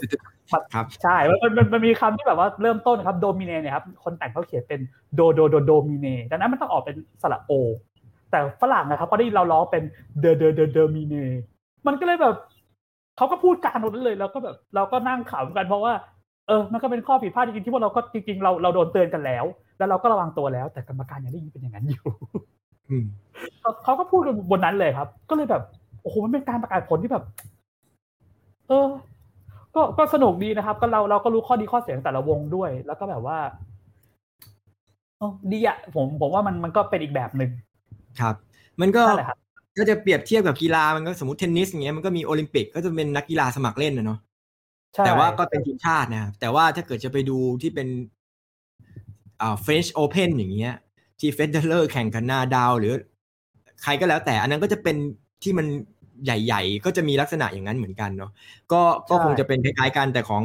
ของร้องประสานเสียงเนี่ยมันจะมีคล้ายๆกับโอลิมปิกวิชาการก็อันที่หนึ่งก็เป็นคล้ายๆกับโอลิมปิกวิชาการนะมีเหรียญทองเหรียญเงินเหรียญทองแดง ถ้าเกิดถึงเกณฑ์ standard มันก็จะได้รางวัลไปตามนั้น แต่ว่าพอเราแข่งมาเยอะๆเราก็จะเห็นว่า ถ้าเกิดเราร้อง ระดับเหรียญทองเนี่ย เราฟังเราก็จะรู้แหละว่าวงเนี้ย มัน standard ระดับเหรียญทองอะมันรู้สึกงั้นไหมวงเนี้ยเหรียญเงินมันก็จะแบบเออมันเป็น standard ของของมันจริงๆนะพอฟังเยอะๆแล้วก็จะรู้เลยว่าเออวงเนี้ยมัน standard มาตรฐานเนี้ยเหรียญทอง สมมุติว่าวงเราเนี่ยไปแข่งสมมติถ้าได้เหรียญทองแล้วเรายัง stable มาตรฐานอยู่เนี่ยไปแข่งอีกส่วนใหญ่มันก็จะอยู่ประมาณเนี้ยคราวนี้มันก็จะไปวัดกันแล้ว แชมป์สาขาไม่แชมป์หรืออะไรอย่างเงี้ยก็ก็ว่ากันไปอีกเนาะใช่ใช่ครับ อ่าโอเค ประเด็นนี้จบไป อีกเรื่องหนึ่งนะครับ สิ่งที่เหมือนกันนี่คำถามนะ ของดนตรีกับกีฬา ผมไล่อย่างนี้แล้วกันในหัวข้อเป็นหัวข้อไป อันที่หนึ่งการฝึกซ้อม ดนตรีกีฬาเหมือนกันไหมหรือประสบการณ์ที่ผ่านมาการฝึกซ้อมที่เราไปแข่งโอลิมปิก เนี่ย มันชิลหรือมันยากหรือมันง่ายหรืออะไรยังไง ครับการฝึกซ้อมเรื่องเรื่องฝึกซ้อมเอาเอาอันนี้ก่อนเรื่องฝึกซ้อมกีฬาดนตรีเหมือนกันอยู่แล้ว ถูกไหมครับ ชั่วโมงการฝึกซ้อมเราเนี่ย ทั้งกีฬาทั้งดนตรีใช้เวลายาวนานเหมือนกัน เวลาแสดงหรือเวลาลงสนามจริง อย่างสมมติต่อยมวย ต่อยมวยเขาต่อยกันยกละสามนาทีป่ะครับจำไม่ได้แล้ว แล้วก็กี่ยกก็ว่าไป แต่เวลาเขาต่อยจริงอะเขาซ้อมต่อยครับเขาซ้อมต่อยกันเป็นวันนะครับแล้วไม่ใช่หนึ่งวันนะเขาซ้อมต่อยเป็นเดือนเป็นปีหรือแม้ตื่นมาซ้อมต่อยตื่นมาซ้อมต่อย ตื่นมาวอร์มร่างกายอย่างนี้หาจุดบกพร่องนี้ดนตรีมันเป็นเหมือนกันครับ ต่อให้เป็นงานเป็นเป็นการแสดงอะครับ เราก็เราก็ใช้เวลาแบบนี้เหมือนกัน ซ้อมเพลงนั้นๆ เอาเพลงมาต่อกันร้องฝึกฝึกซ้อมตั้งแต่เพลงแรกจนถึงเพลงสุดท้ายว่าเป็นยังไงนะครับ หาข้อผิดพลาดของตัวเราเองว่าต้องทำยังไงนั่นนะครับอืมมันก็คือลักษณะเดียวกันเลยเราเราใช้เวลาในการฝึกซ้อมมากกว่าเวลาในการ perform หรือในการแข่งขันเอางี้ อาทิตย์หนึ่งซ้อมขนาดไหนครับ ก่อนไปโอ้แข่งอาทิตย์หนึงซ้อมขนาดไหนก่อน อ๋อถ้าถ้าก่อนไปแข่งนะครับหนึ่งหนึ่งเดือนก่อนไปแข่งอาทิตย์ละสามครั้งครับ บางทีบางปี บางปีก็สี่ครั้ง ถูกไหมบางปีสี่ครั้งมีงานซ้อนเข้ามาอีก ก็ต้องรับงานรับงานเสร็จก็ต้องก็ต้องมากลับมาซ้อมต่ออีกโอ้โหมัน หนักนะครับ หนักมาก หนักมาก ก็คือสมาชิกทุกคนก็มีงานประจำด้วยนะ มันไม่เหมือนนักใช่กีฬาบางประเภทที่เขาสามารถมีเงินเดือนแล้วก็มี สมมุติว่าเป็นทหารเป็นอะไรอย่างเงี้ยใช่ไหมรัฐบาลดูแลก็มีส่วนหนึ่งเนาะหรืออีกอย่างก็เป็นนักนักนักกีฬาอาชีพ แต่ของเราทุกคนเลยดีกว่าไม่ได้มีอาชีพไม่ได้มีอาชีพนี้อะมันเป็นงานอดิเรกอะแล้วก็เป็นงานที่ทำเพื่อความอะไรสักอย่างหนึ่งอะแต่ว่าไม่ได้หาเลี้ยงชีพจากสิ่งนี้แน่นอนอะ จากการ เพราะฉะนั้นก็เลยลำบากมากนะซ้อมกันตอนเย็นๆทุ่มหนึ่งใช่ถึงสี่ห้าทุ่มอะไรเงี้ยครับเกือบทุกวันอะไรเงี้ยก่อนไปแข่ง แล้วก็ นอกจากนั้น แล้วในอันนี้คือส่วนรวมนะ ที่เป็นซ้อมวงนะครับ แล้วก็จะมีซ้อมส่วนตัวอีกใช่ไหมใช่มีซ้อมส่วนตัวซึ่งถ้าสมาชิกแต่ละคนจะรู้อยู่แล้วว่าเราพลาดตรงไหนในการซ้อมครั้งนั้นเขาก็จะกลับอืมไปทำการบ้านมานะครับ มันมันการซ้อมอย่างอย่างเวลาเราซ้อมเนี่ยเราซ้อมกันทุกๆเอ่อทุ่มครึ่งถึงสี่ทุ่มถูกไหมครับสองชั่วโมงครึ่งแต่แต่ถ้าอันนั้นคือการเวลาซ้อมรวม แต่เวลาซ้อมส่วนตัวครับ มันก็นับเพิ่มเข้าไปอีก แล้วมีซ้อม part อีกนะ ซ้อม section อีกนะใช่นัดแยกใช่ ใช่ถ้าถ้าถ้าจริง ๆ เราไม่ทำแบบเนี้ยครับ สิ่งที่เราทำแบบเนี้ยมันไม่ใช่เฉพาะเราไปตอนเราไปแข่งนะ ตอนเราอืมกำลังจะต้องจัดคอนเสิร์ตอะเราก็ทำแบบนี้เหมือนกัน ไม่ได้แบบว่าแบบอ๋อต้องไปแข่งก่อนถึงค่อยแบบว่า ถึงค่อยแบบไปซ้อมส่วนตัวหรือว่าไปซ้อมพาร์ทไม่ใช่ ซ้อม เราทำแบบเนี้ยทุก ๆ ทุก ๆ งานสำคัญของเรา งานแสดงที่แบบเป็นคอนเสิร์ตประจำปีเราก็ทำแบบนี้เหมือนกันครับนั่นแหละคผรับมก็ เพราะฉะนั้นซ้อมหนักเหนื่อยยากนะครับ ก็เวลาอ่าหางานไปแสดงก็อย่าต่อค่าตัวเยอะนะครับ ปกตินี่ก็แทบไม่ไม่ไม่ อันนี้เป็นงานทำแบบเพื่อเพื่อดนตรีนะ เพื่อสังคมเพื่อความสุขจริง ๆ นะครับ บางทีมันมันวัดเป็นค่าเงินไม่ได้ เราเราทำด้วยใจแล้วเดี๋ยวเดี๋ยวเดี๋ยวมีเรื่องผู้สนับสนุนเป็นวาระหลังแล้วกัน ค่อยพูด เอานี่การฝึกซ้อมก่อนก็คือซ้อมหนักมาก แล้วก็แต่ละคนก็ โอ้โหโหแบบบางคนนี่แบบ ขับรถเป็นร้อยกิโลนะครับ ไปกลับมาซ้อมถึงบ้านเที่ยงคืนตีหนึ่งตื่นตีห้าไปสอน แล้วตอนกลางวันก็มีชีวิตแบบปกติอะไรอย่างเงี้ยนะก็ก็เป็นเรื่องที่ลำบากยากเข็น แล้วเรื่องการดูแลสุขภาพอาหารการกินสำหรับนักร้อง เป็นอย่างไรบ้างครับ อาจารย์อธิชัย อันนี้เหมือนนักกีฬานะครับ อย่างที่เรากลับน้องเทนนิสที่ได้เหรียญทองเทควันโดกลับมา เราจะเห็นว่ามีข่าวหนึ่งเขาบอกกันว่า น้องเทนนิสกินแต่พิซซ่าเลย คืออยากกินมาก แต่ว่าแต่ว่าแบบ แต่ว่าคือเขาต้องคุมน้ำหนักครับ เหมือนเขาลงในรุ่น 49กิโลหรืออะไรผมจำไม่ได้แล้วล่ะคือคือนักกีฬาก็ต้องคุมน้ำหนักถูกไหมครับ คุมอาหาร เพื่อไม่ให้แบบมันมันเกินในสาขาของเขานักร้องผมเห็นนักมีดนตรีน้ำหนักเยอะทำไมยังไม่ก็มีนะครับเอาอันนี้อ้วนอันอันอันอันนี้แต่ผคุมมไม่ทราบอย่างอื่นนะครับ แต่ว่าอุ้ยนักร้องโอใช่เปร่าใช่นัใช่กร้องเออแต่คุมอย่างอื่นไง คือคือเราอะคุมอาหารแต่ไม่ได้คุมเรื่องน้ำหนักนะครับ เราเป็นอืมคุมเรื่องแบบว่าทำไงให้มันไม่ไม่กระทบกับเส้นเสียงเพราะเส้นเสียงเราก็เป็นอวัยวะแบบหนึ่งนะครับ ก็สิ่งที่มันจะส่งผลกระทบกับเส้นเสียงเลยอะอันที่หนึ่งก็คือของหวานนะครับ แล้วก็ของที่เป็นเมือกนม อะไรก็ตามที่เป็นผลิตภัณฑ์จากนมอะครับ แล้วก็เอ่ออะไรอีกเบียร์เออคือบางคนทานอะไรอย่างเงี้ยครับกาแฟแต่เอา กาแฟกาแฟด้วยกาแฟด้วยกาแฟชาจริงๆก็ด้วย คือ แต่มันก็มีแบบเราก็อารมณ์อร่วยกันบ้างนะว่าแบบว่าอะอะเราเราเราจะโดนดักกันไว้ก่อนว่าหนึ่งเดือนก่อนไปแข่งปกติจะขอให้งดของหวานนะครับเพื่อไม่ให้เส้นเสียงเนี่ยมันมันไปเจอผลอันนี้ แล้วมันไปเจอแบบว่าของหวานไปไปเคลือบมัน หรือว่าของหวานเนี่ยจริงความหวานเนี่ย มันทำให้ น้ำตาลแล้วกันนะพูดงี้ น้ำตาลมันทำให้ร่างกายเราป่วยได้ง่าย ดังนั้นเขาก็เลยขอให้งดของหวาน นั่นแหละครับมันเลยจุดประสงค์หลักจริงๆอาหารเผ็ดก็โดนด้วยนะครับ ของทอดบางคนครูบางคนก็บอกโดน ก็คือก็คือของพวกเนี้ยมันเป็นสิ่งสิ่งของต้องห้ามของนักร้องดังนั้น ดังนั้นพวกเราเนี่ยก็จะแบบสตริกกันในช่วงเดือนก่อนไปแข่งจนหรือว่าจนถึงแบบจนถึงแข่งเสร็จแล้วปุ๊บเนี่ยเราก็ค่อยอะเริ่มกินได้เริ่มทานอะไรได้เหมือนเดิมซึ่งซึ่งจริง ๆ แล้วก็เป็นเรื่องที่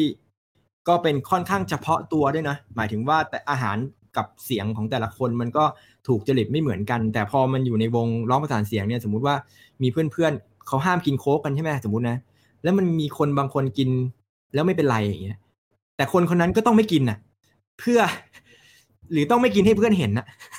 เพื่อเพื่อความเป็น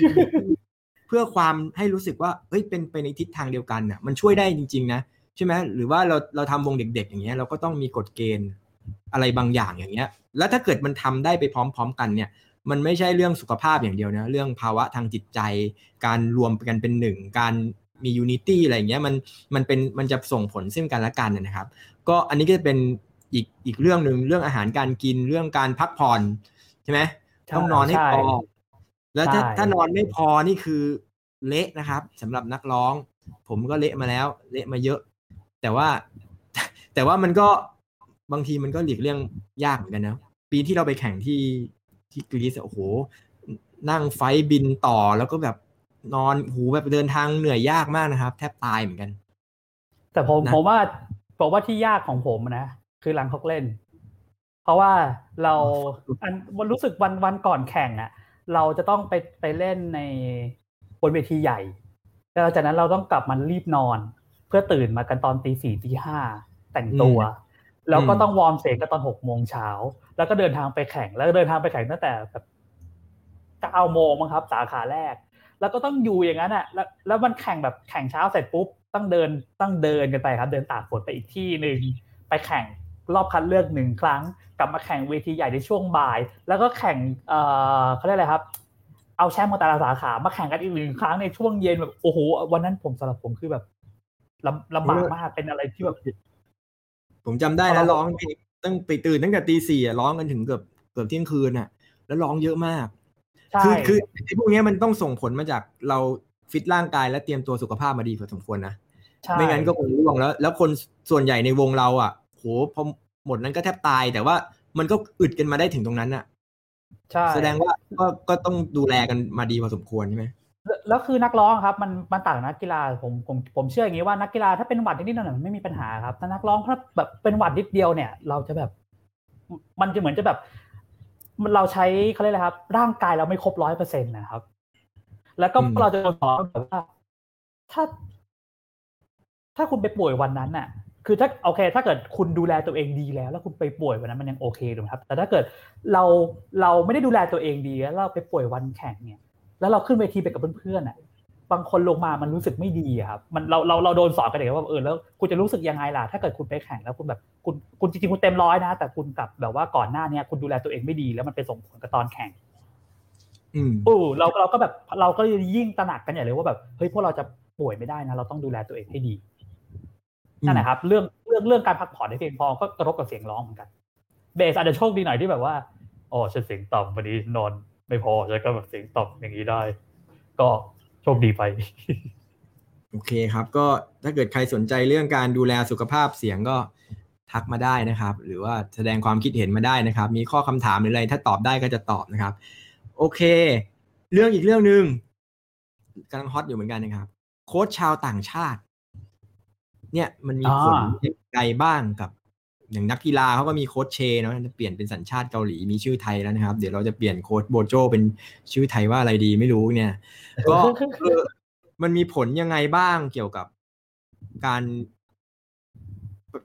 การทำวงของเราเนี่ยบันมีมุมมองว่ายังไง ต้องจำเป็นไหมโค้ชชาวต่างชาติ ในการไปแข่ก็งอันอันที่หนึ่งผมว่าผมว่ามีความจำเป็นนะครับ เพราะว่า ผมย้อนกลับไปแล้วกัน เพราะว่ามันเหตุการณ์เนี้มันเกิดขึ้นตั้งแต่ปี 2547 ที่เราไปแข่งที่เบรเมน ครั้งนั้นเป็นครั้งแรกที่เราเจอโบโจผู้ในเพลงคนปัจจุบันของเราครั้งนั้นคุณหมอกิติพรเนี่ยเป็นคนเชิญโบโจมา มาฝึกให้พวกเราในค่ายอ๋อเรามีเข้าค่ายนะครับ เราเหมือนนักกีฬาเลยครับนักกีฬามีเข้าค่ายเก็บตัว เราก็มีเข้าค่ายเก็บตัวครับทุกครั้งที่ไปแข่ง เราจะมีการเข้าค่ายเก็บตัว หรือถ้าเกิดว่าเรามีงบประมาณพอบางทุกๆปีเราก็พยายามจะไปเข้าค่ายเก็บตัวนะครับ ฝึกซ้อมทำไมต้องมีการเข้าค่ายเก็บตัวฝึกซ้อมนะครับเพราะว่าอย่างที่เมื่อกี้พี่พี่ป่านบอกไปแล้วว่า เวลาเราซ้อมในแต่ละวันเนี่ยเรามาซ้อมช่วงหัวค่ำตื่นเช้ามาเราต้องไปทำงานถูกไหมครับ ไอการโฟกัสกับเพลงได้เยอะๆเนี่ย มัน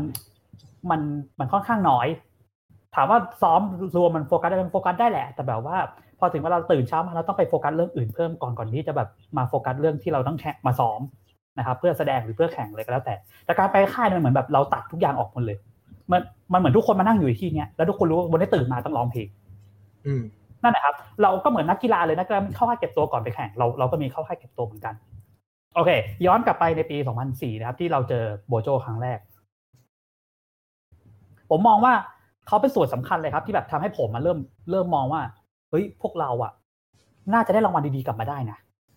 มันไม่น่าจะแบบแค่แบบว่าเออไปแบบเอาเหรียญทองแดงก็พออะไรเงี้ยมันมันมันไม่ใช่อันนั้นนะครับ มันมันไปแล้วเราไปแบบแบบเราเราตั้งความหวังว่าแบบเฮ้ยมันต้องมันมันไม่น่าจะ มันน่าจะมากกว่าเหรียญทองนั่นแหละเอ้ยมากกว่าเหรียญทองแดงนั่นแหละมันน่าจะได้แบบอย่างอื่นเพิ่มมาละอาจจะไม่ได้หวังถึงถึงถึงเหรียญทองแต่แบบว่าเราหวังว่าแบบมันไม่น่าจะได้เหรียญทองแดง เพราะว่าเขามีมุมมองที่มันแตกต่างกับความรู้ในประเทศเราตอนนั้นนะครับ มันความรู้ของเราในระดับในระดับมาตรฐานโลกครับในระดับนานาชาติเนี่ย มันยังไม่มันยังไม่สูงพอขนาดนั้น การที่ได้เขามาเนี่ย มันทำให้เราอะเขาดึงศักยภาพเราออกมาได้ นะครับ แล้วเขารู้ว่าแล้วการที่มีโค้ชต่างชาติเนี่ยเขาจะเห็นหรือเขาจะได้ยิน ข้อผิดพลาดที่คนไทยกันเองอะไม่ได้ยิน อืมมันเลยช่วยพวกเราได้เยอะมาก แล้วเขารู้ว่าเขาไปอยู่ในวัฒนธรรมที่เสียงพูดนะครับ มันไม่ติดคออย่างเงี้ย เสียงร้องมันไม่ติดคออย่างเงี้ย เพราะบ้านเขาเขาเขาโดนฝึกเพราะเพราะฟิลิปปินส์ก็คือ เราก็รู้ว่าเขาเขาไปแข่งเขาได้รางวัลเยอะมากถูกไหมครับ แล้วก็วงประสานเสียงจากประเทศเขาก็ดีมากเหมือนกัน นะครับเขาเขามีคือเขามีความรู้มีอะไรหมดอยู่แล้ว การได้เขามาช่วยเนี่ยมันเลยแบบมันเลยพัฒนาวงสนภูนะตอนนั้นเนี่ยผมเรียกว่าก้าวกระโดดได้เลย มันก็เลยเกิดความหวัง ดังนั้นโค้ชต่างชาติจะเป็นไม่จำเป็น ถ้าหามาได้แล้วแล้วเขาสามารถเขาเรียกอะไรครับเขาสามารถเข้าใจในในการร้องเพลงภาษาไทย แล้วก็เขาแบบเปิดใจพูดอย่างนี้แล้วกัน เขาไม่ได้ล็อกว่าแบบว่า เพลงภาษาไทยจะต้องร้องในลักษณะที่แบบเขาอันนี้อย่างเดียว คือเขาเสนอแต่เขาอย่างเขาเนี่ยเรารู้ว่าเขาพยายามหาจุดตรงกลางให้เราให้ได้ ตอนนี้ก็ตอนนี้อะครับ ถ้าเกิดว่าไม่ติดโควิดเนี่ยเขาก็ยังมาช่วยเราหาอยู่เขาพยายามดึงเราไปในทางที่มันเป็น standard ของมาตรฐานก่อนแล้วเดี๋ยวเขาก็ช่วยเราตบกลับมาให้มันเป็นภาษาไทยที่มันที่มันมันจะต้องเป็นซาวของประเทศไทยเองให้ได้ เหมือนกับซาวเกิดขึ้นในประเทศฟิลิปปินส์อย่างเงี้ยครับเขาคือเขามีคุณนั่นคือความความตั้งใจเขา เขาเปิดเขาไม่เขาไม่ได้แบบปิดบล็อกตัวเองไว้ เพราะว่าสี่เพลงแรกที่เราไปแข่งที่อ่าเบรเมนนะครับ มันก็เพลงไทยหมดเลย เขาก็ถามสมาชิกว่าคำนี้ออกว่ายังไง แล้วเขาก็ต้องมานั่งดีไซน์ว่า ตรงเนี้ยจะต้องเปิดร้องยาวขนาดไหนปิดเมื่อไหร่ อะไรเงี้ยครับ หรือว่าเราปิดคำไม่เท่ากันนะเขาก็จะชี้ให้เราเห็นอะไรอย่างเงี้ยครับ เพราะว่าหูเขาไม่ใช่หูคนไทยอะครับ แล้วการได้ยินภาษาไทยสำหรับเขาคือเป็นภาษาที่ยากถูกไหมครับ ของเราคือง่าย เราพูดปุ๊บเรารู้เลยมันแปลว่าอะไร เรารู้ว่ามันปิดยังไงเขาเขาไม่เข้าใจเพราะด้วยความที่เขาไม่เข้าใจและเขาไม่รู้นะครับเขาเลยต้องตั้งใจฟังมากแล้วเขาก็เลยแบบสามารถชี้ได้ อืมสำหรับเหมือน เหมือนออร์เคสตราเหมือนกันนะครับออร์เคสตราอย่างอย่างอย่าง BSO อะครับ BSO ถามว่าที่ผมเคยเคยอ่านประวัติเขานิดๆหน่อยๆนะครับว่าเขาบอกว่าซุ้มเสียงของ BSO เนี่ยถูกพัฒนาให้กลายเป็น standard ได้เนี่ย ก็ได้จากวาทยกรต่างชาวต่างชาติเหมือนกันที่มาช่วยสอนให้ ซึ่งก็ไม่แปลกเลยครับ ผมมองว่ามันเป็นดนตรีของไม่ใช่บ้านเราครับมันเป็นดนตรีของของต่างชาติ การที่ได้คนที่มีความรู้มา มันก็ส่งเสริมความรู้ในส่วนนี้ของเราให้ได้อยู่แล้วในในส่วนของผมผมเห็นประเด็นของเรื่องวัฒนธรรมองค์กรในการทำงานแบบมืออาชีพนะ เพราะปกติเนี่ยโอเคในวงออเคสตราเขาอาจจะเป็นมืออาชีพอยู่แล้วนะครับ แต่ว่าในวงการร้องประสานเสียงเท่าที่ผมเห็นมาเนี่ย ส่วนใหญ่มันก็เป็นมือสมัครเล่นน่ะมาร้องรวมตัวกันร้องสนุกสนุกอะไรอย่างเงี้ย แล้วพอแต่ถ้าเกิดเราจะไปมี standard แบบหนึ่งเราก็ต้องมีแอดดิจูดแบบมืออาชีพอะเนาะเพราะนั้นใช่โบโจเขาเขามาเปลี่ยนคำที่ผมสะท้อนใจนะเขาบอกเฮ้ยทำไมวงร้องประสานเสียงวงประเทศไทยมันเป็นมันตั้งแต่เขาไปมาทั่วโลกเนี่ยเป็นวงที่สนุกที่สุดในโลกเลยแม่งร้องผิดมันก็ขำอะร้องอะไรร้องผิดก็นั่งขำเลย ซึ่งผมเนี่ยเป็นตัวขำเลยนะ แต่คือเขาเขารู้สึกว่า เอ้ยทำไมยูร้องผิดแล้วยูขำวะมันไม่ใช่เรื่องตลกนะ มันเป็นเรื่องที่ต้องไปแก้ไขอะไรเงี้ยแต่ของเราทัศนคติของเราก็มันสนุกอะร้องกับเพื่อนแม่งผิดมานึกออกปะแล้วอันเนี้ยนะเป็น แต่มันก็ซีเรียสนะพอพอมันเปลี่ยนวัฒนธรรมปุ๊บมันก็ เออ มันก็พัฒนาได้แล้วมันก็มันก็มาจนถึงปัจจุบันเนี้ยมันก็เลยเป็นอะไรที่อาจจะต้องเปลี่ยน mindset ในในการทำงานทางด้านดนดนตรีนิดนึงว่าจริง ๆ แล้วถ้าเกิดเราจะเอาจริงเอาจัง มันมันต้องมีทัศนคติแบบเอาจริงเอาจังอะ แบบมืออาชีพอะอืมถ้ายูยังเป็นสมัครเล่นอยู่ยูก็จะได้ผลลัพธ์แบบสมัครเล่นอะไรเงี้ย ซึ่งซึ่งทัศนคติแบบเนี้ยเอาไม่ผมไม่ว่าอ้างวงอื่นแล้วกันไม่ค่อยมีในวงสวนภูตอนแรกๆอะ มันเหมือนกับร้องร้องเพลงสนุกสนุกเล่นๆรวมกันร้องเพื่อความสุข แล้วก็ไปแข่งกันไปเที่ยวอะไรไอตอนแรกๆนะแต่พอมันมันเริ่มมันเริ่มเข้มข้นขึ้นมันก็เลยต้องพัฒนาตรงนี้ขึ้นมา อันนั้นก็เป็นมุมมองของผมนะครับ ส่วนตัว โอเค ประเด็นต่อไปมีอะไรอีกไหมที่มันอะไรล่ะ ต่างกันหรือเหมือนกันระหว่างกีฬากับดนตรีปันอ่าก็เมื่อกี้เราพูดในส่วนที่เป็นเหมือนกัน ตอนนี้เราไปเราไปดูในส่วนที่มัน ที่มันต่างกันบ้างนะครับ ส่วนที่ต่างกันของผมเนี่ย ผมมองอยู่เรื่องเดียวเลย คือเรื่องของดนตรีเนี่ย มันใช้มันบวกจิตใจเข้าไปด้วยอะยังไงกีฬาเขาก็มีจิตใจนะ ใช่คือกีฬามีจิตกีฬามีจิตใจ แต่ในในจิตใจในส่วนนั้นน่ะก็คือเป็นเกี่ยวกับในเรื่องของการรับแรงกดดันถูกไหมครับ ความตื่นเต้น เวลาเราขึ้นไปแข่งบนเวทีถูกไหมครับไอ้พวกนั้นมันก็เป็นเรื่องจิตใจเหมือนกัน แต่ผมไม่ได้พูดถึงจิตใจในส่วนนั้น หรือกำลังใจซึ่งถามว่านักนักนักนักร้องประสานเสียงเนี่ยเวลาขึ้นไปบนเวทีแข่งมันไม่มีกำลังใจมันก็ไม่ได้เหมือนกันถูกไหมครับ แต่นอกเหนือจากไอ้ส่วนที่มันเหมือนกันแล้วครับที่เรื่องของจิตใจนี้แล้วอะมันมีอีกส่วนหนึ่งที่มันเกี่ยวกับ สุนทรียะ ใช้คำนี้ได้ไหมสุนทรียะในดนตรีครับ มันเป็นมันเป็นส่วนที่ที่นักที่เขาเอามาแข่งกันจริง ๆ ในการแข่งขันนะครับ มันมันมันหลอกกันไม่ได้ด้วย ถ้าคุณไม่ไม่จริงใจกับมันนะครับ กับดนตรีอันนั้นที่คุณกำลังร้องอยู่สมมติ คุณกำลังร้องเพลงรักให้ให้คนให้คนฟัง ให้กรรมการเขาฟังอย่างเงี้ยครับ แต่คุณไปเฟกใส่เขาครับ กรรมการเขาเขารับรู้ครับเขาเก่งกว่าเราต้องเยอะถูกไหมครับเขาไม่ได้แบบระดับระดับเท่าเราหรือระดับระดับต่ำกว่าเราระดับ ระดับเขาอยู่สูงกว่าเรามากเขาจับได้ว่าเราจริงใจกับเขาหรือเปล่า ดังนั้นเนี่ยเราจะเราจะถ่ายทอดจิตใจของเราดนตรีของเราออกไปให้เขาอะ เข้าใจได้ยังไง แล้วข้อที่ยากก็คือ เราไม่ได้ขึ้นไปร้องเพลงเดียวนะครับ อย่างงานแข่งเนี่ย เราร้องอย่างน้อยสองเพลง หรือถ้าเกิดไป World Cup Game เนี่ยสี่เพลง แล้วสี่เพลงนั้นอะเวลาเราเราเราไปเนี่ย เราไม่ได้ร้องแบบเพลงรักเพลงรักเพลงรักเพลงรัก เราเรามีเรื่องราวของเราครับในแต่ละเพลงที่มันต้องคิดต้องเปลี่ยนไปเรื่อยๆ ซึ่งพอจบหนึ่งเพลงปุ๊บ ไม่ได้เดินลงจากเวทีครับ จบหนึ่งเพลงปุ๊บ โค้งให้คนดูนะครับเงยหน้าขึ้นมา เต็มร้องเพลงใหม่ เราต้องเปลี่ยนความคิดในหัวแล้วเมื่อกี้สมมติร้องเพลงรักอะเพลงต่อไปเป็นเพลงเศร้า จาก mood โอ้ happy มากเลย เราต้องมาเปลี่ยนเป็น mood เศร้า เราต้องทํำยังไง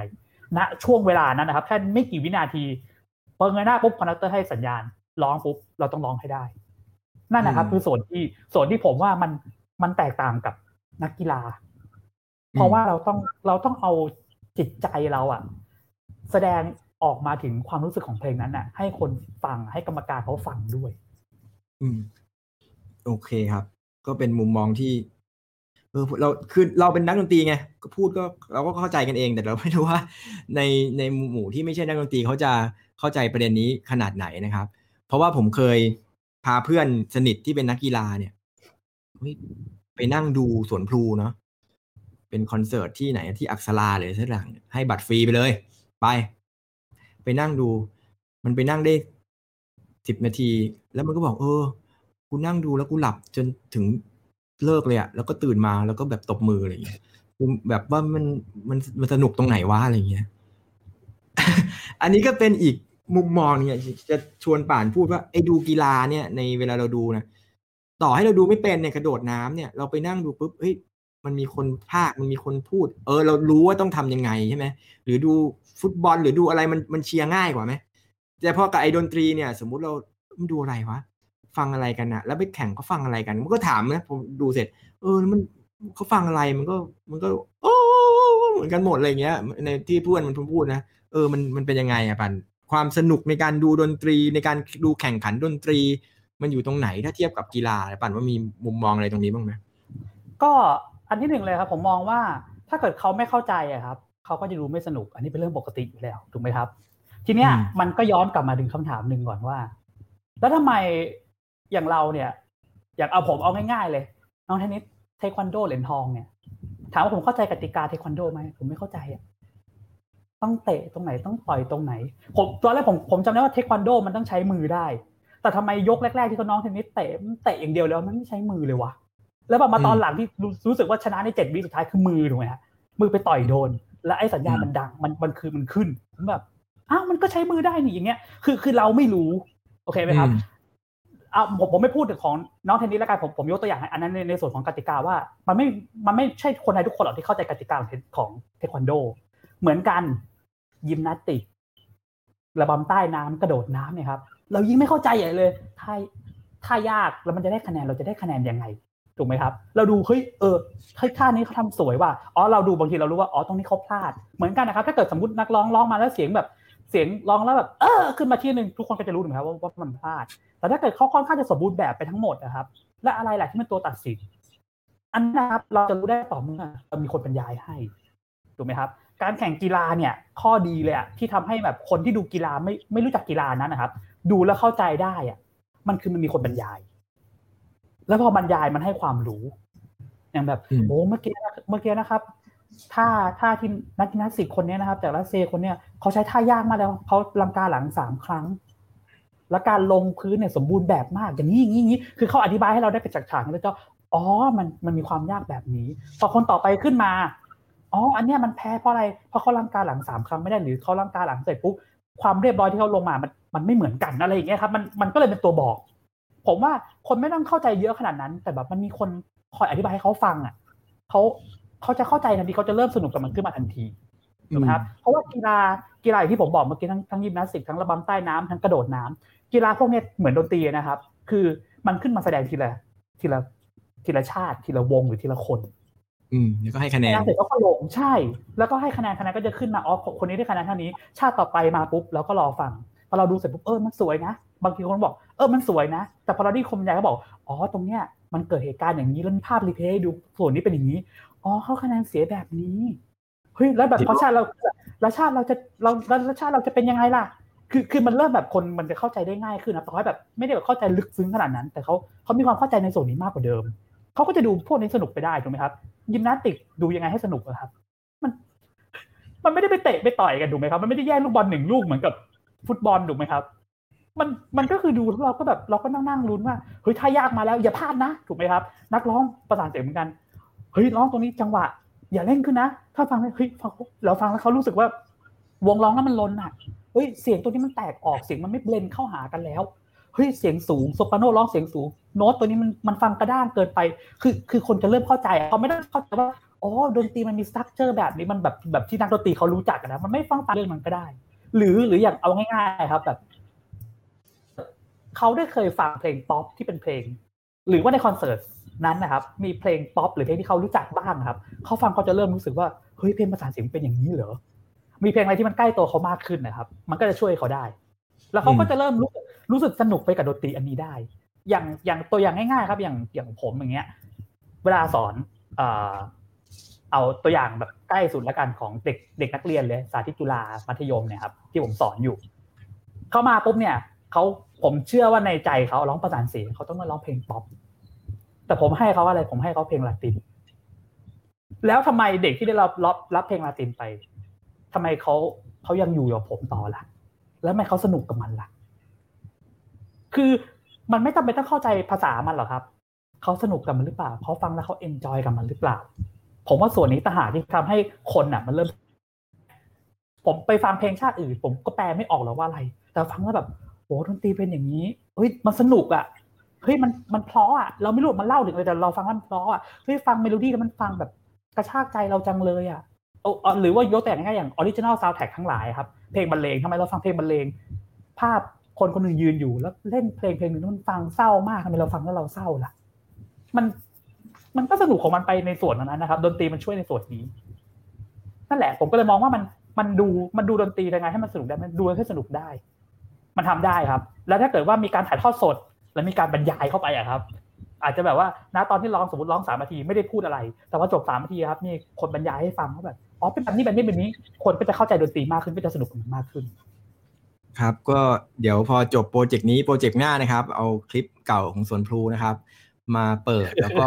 บรรยายไปนะครับโอ้ยดูสิคนนี้อ้าปากกว้างจังเลยโอ้ยดูดิสตาร์เหลือกขึ้นไปแล้วนะครับนี่อย่างนี้โอ้ดีไหมตาเหลือกโอ้น่าสงสารพูดเล่นนะครับ แต่ว่ามันก็เออ แต่ว่ามันก็เป็นพอยที่ที่ที่ดีนะครับ มันก็อาจจะเป็นการให้ความรู้ผู้คนไปด้วย เพราะว่าปกติเราดูแม้กระทั่งไอ้ คอรัสทีวีตอนที่เขาทำแข่งอะนะ มันก็ดูแล้วก็เป็นวงวงวงไป มันไม่มีการภาคอุ้ยวง แค่เราดูภาคภาคกีฬาโอลิมปิกเนาะอุ้ยวงนี้มาจากประเทศนี้ดูท่าเดินนะมีท่าอย่างที่บานบอกอะตีลังกาแบบนู้นแบบนี้ เออไอถ้าเกิดมันฟังดนตรีแล้วมันมีพูดก่อนแล้วก็หลังที่แสดงจบนะระหว่างการขึ้นเวทีอะไรอย่างเงี้ยนะผมว่ามันก็เออเป็นอีกไอเดียหนึ่งนะที่จะทำให้คนเข้าใจถึงดนตรีได้นะเหมือนเหมือนตัวเองก็สอนสุนทรี ในพวกระดับปอตรีอะไรเงี้ย คือบางทีเราฟังเพลงมาเอาเพลงให้เขาฟังเนี่ย ถ้าเกิดเรามีการอธิบายบางอย่างข้อมูลบางอย่าง มันก็ทำให้การฟังเพลงนี่มันมีความอินอินขึ้นหรือรู้สึกอะไรมากขึ้นนะครับใช่เพราะฉะนั้นก็เดี๋ยวรับอาสาสมัครคนภาคนะครับ เพลงเพลงสวนภูคอรัสนะครับ เลือกเพลงมาหนึ่งเพลงนะครับ แล้วก็มาพากย์กันดูนะครับ ว่ามันจะเป็นยังไง ผมว่าไอเดียนี้น่าจะลองดูนะครับ โอเค แล้วก็จะทำให้การดูดนตรีสนุกขึ้นมั้งนะครับเอ้ยเอ้ยผมจำได้นะ มันมีมันมีคนที่เป็นฝรั่งคนดำอะ ผิวดำอะ เอาคลิปวิดีโอของเราที่ร้องเพลงออเจ้าหรืออะไรสักอย่างหนึ่งอะอ๋ออันนั้นมันเป็นมันเหมือนคลิป reaction มั้งครับ เออ แล้วเขาก็แบบเขาก็ทำเขาแบบไม่เข้าใจฮ้ยอะใช่ มีส่วนผู้ร้องแล้วเขาก็แบบเฮ้ยทำหน้าเฮ้ยแต่ว่าสิ่งที่ได้คือคนดูเป็นเป็นแสนไม่เหรอในคลิปนั้นอะ ใช่ คือคือเขาเป็นการดู reaction ผมผมไม่แน่ใจว่าเขารู้จักเพลงนี้ไหม แต่ว่าพอเขาฟังออเจ้าเอยแล้วเขาแบบเขาร้องไห้ด้วยถูกไหมครับจำไม่ผิด คือเหมือนกับแบบเขาเขาเขาไม่รู้เขาน่าจะไม่รู้ว่าแบบมันมันแปลว่าอะไรแต่เขาฟังแล้วเขารู้สึกว่าแบบเขาซาบซึ้งถึงถึงถึงเพลงมันนะครับเขามันไปมันความรู้สึกของดนตรีมันส่งไปแตะหัวใจเขาได้อะครับ อันนี้คือเรื่องสำคัญ ผมถึงผมถึงสำหรับผมเนี่ยผมไม่เชื่อเรื่อง ผมไม่เชื่อว่าคนต้องคนฟังดนตรีครับ ต้องรู้มันร้องว่าอะไร ไม่จริงอะครับ ดนตรีดนตรีมัน express ด้วยด้วยด้วยเมโลดี้อยู่แล้วครับ ด้วยองค์ประกอบต่างๆอ่าอันเนี้ยคลิปเนี้ยแหละครับลองลองไปลองไปลองไป search ดูนะครับออเจ้าเอยโดยส่วนอ่าอะไรเนี่ยจูโนสอะไรสักอย่างนะครับ ต้องลองต้องลองไป search ดูนะครับ อันนี้ผมว่าออเราจะเห็น reaction นะครับ ก็เป็นนั่นแหอีละกครับขนาด อืมอืมอืมขนาดต่างชาติคนคนที่แบบเขาเนี่ยภาษาที่เขาไม่รู้จักถูกไหมครับ ก็เหมือนแบบคนไทยฟังภาษาอื่นถูกไหมครับ แล้วเราสามารถ reaction ไปกับเขาได้อะเราสามารถ react ไปกับดนตรีที่มันสื่อสารกับเราได้ครับ อันเนี้ยส่วนเนี้ยเป็นเป็นส่วนสำคัญ มันมันคือหัวใจของดนตรีอยู่แล้วไม่ใช่เหรอครับ ถูกไหมมันคืออดนตรีมันเป็นภาษาของความรู้สึกอะครับ มันครัมันบมันต้องถ่ายทอดส่วนนี้อยู่แล้วอะ อืม ทีมงานเบื้องหลังนี่สามารถหาคลิปมาได้ที่ผมพูดนี่สดนะครับเนี่ยแต่ว่าเอออันนี้เป็นเป็นตัวอย่างที่ดีนะครับ ในการที่เออคนฝรั่งมาฟังเพลงไทย reaction จากเสียงเพลง เนื้อร้องทำนองที่ได้ยิน เออ แล้วก็พากย์ไปด้วย อะไรเงี้ยนะก็ก็เป็นไอเดียที่ดีนะครับ โอเค เหลืออีกสองโอ้สองสามทุ่มสิบห้าแล้ว เดี๋ยวผมจะต้องไปแล้วนะครับ เดี๋ยวจะยาวเกินไป เอางี้ดีกว่าคำถามจะสุดท้ายแล้ว แข่งดนตรีเดี๋ยวนี่จะเป็นต้องฮะปานจะพูดอะไรอีกอะไรนะอะไรนะอะไรนะเอาเอาเอาของพี่ก่อนก็ได้ เรามีคำถามใหม่ขึ้นมาแล้วปานมีอะไรค้างอยู่ว่าเมื่อกี้มีมีเรื่องนิดนึงเอ่อที่มันแตกต่างกับกับพี่พี่ยังจำคำถามได้อยู่ใช่ไหมได้ โอเคอ่ามันมีเรื่องหนึ่งครับที่ที่ว่ากีฬากับดนตรีก็แตกต่างกัน จริง ๆ เราพูดกันไปได้ตั้งแต่ตอนต้นหัวเรื่องแล้วล่ะก็คือเรื่องเรื่องอ่าการแชร์วัฒนธรรมอืมนะครับ ดนดนตรีเนี่ยมันดนตรีมันต่างกับกีฬาในส่วนนี้ด้วยก็คือเวลาเราไปแข่งถ้าไปแข่งกีฬาครับวัฒนธรรมของชาติเจ้าเจ้าบ้านนั้นๆน่ะเจ้าภาพอะครับเขาจะแชร์ผ่านอ่าพิธีเปิดพิธีปิดถูกไหมครับเขาก็จะใส่ความเป็นประเทศนั้นๆของตัวเองไปให้คนต่างชาติคนรู้ว่าเอ้ยบ้บ้านฉันเนี่ยเป็นอย่างนี้นะอย่างนี้อย่างนี้ หรืออย่างญี่ปุ่นก็จะแบบว่ารายละเอียดที่แบบญี่ปุ่นมันญี่ปุ่นจริงๆอะก็คือเขาจะมีดีเทลแบบว่า หมู่บ้านนักกีฬาจะต้องทำแบบนี้อย่างนี้อย่างนี้อะไรเงี้ยครับคือคือเขาจะมีความเป็นแบบเอาความเป็นญี่ปุ่นอะสอดแทรกไปในทุกในทุกสิ่งทุกอย่างที่เป็นเกี่ยวกับโอลิมปิกครั้งครั้งที่ผ่านมา อย่างเงี้ยครับ ดนตรีเนี่ยจริง ๆ ไม่ต้องทำอะไรเยอะขนาดเลยครับ คือ เราแลกไปว่าเราเอาวัฒนธรรมของเราอะไปโชว์กันอยู่แล้ว อย่างง่ายสุดเลยครับ พื้นฐานเลย ถ้าไม่มีเดินพาเลทไม่มีอะไรนะครับ ไม่หรือไม่มีพิธีเปิดพิธีปิดเลยเนี่ย เวลาเราไปแข่งนะครับ วงประสานเสียงเกือบทั้งหมดนะครับ จะเลือกใส่ชุดประจำชาติ คือเราเอาความเป็นชาติเราอะไปโชว์บนเวทีแข่งละหรือว่าถ้าเกิดมีแบบมีการเขาเรียกอะไรครับ แสดงที่เรียกว่า friendship concert หรือว่ามีการแสดงที่อยู่รอบๆเมืองครับเขาก็จะเลือกใส่ชุดประจำชาติของเขาขึ้นไป แล้วก็เขาก็จะเลือกเพลงที่มาจากชาติของเขาด้วยครับ เอาไปร้องให้กับคนอื่นๆ ฟังให้เขารู้จักว่า เออ เนี่ยมันมีเพลง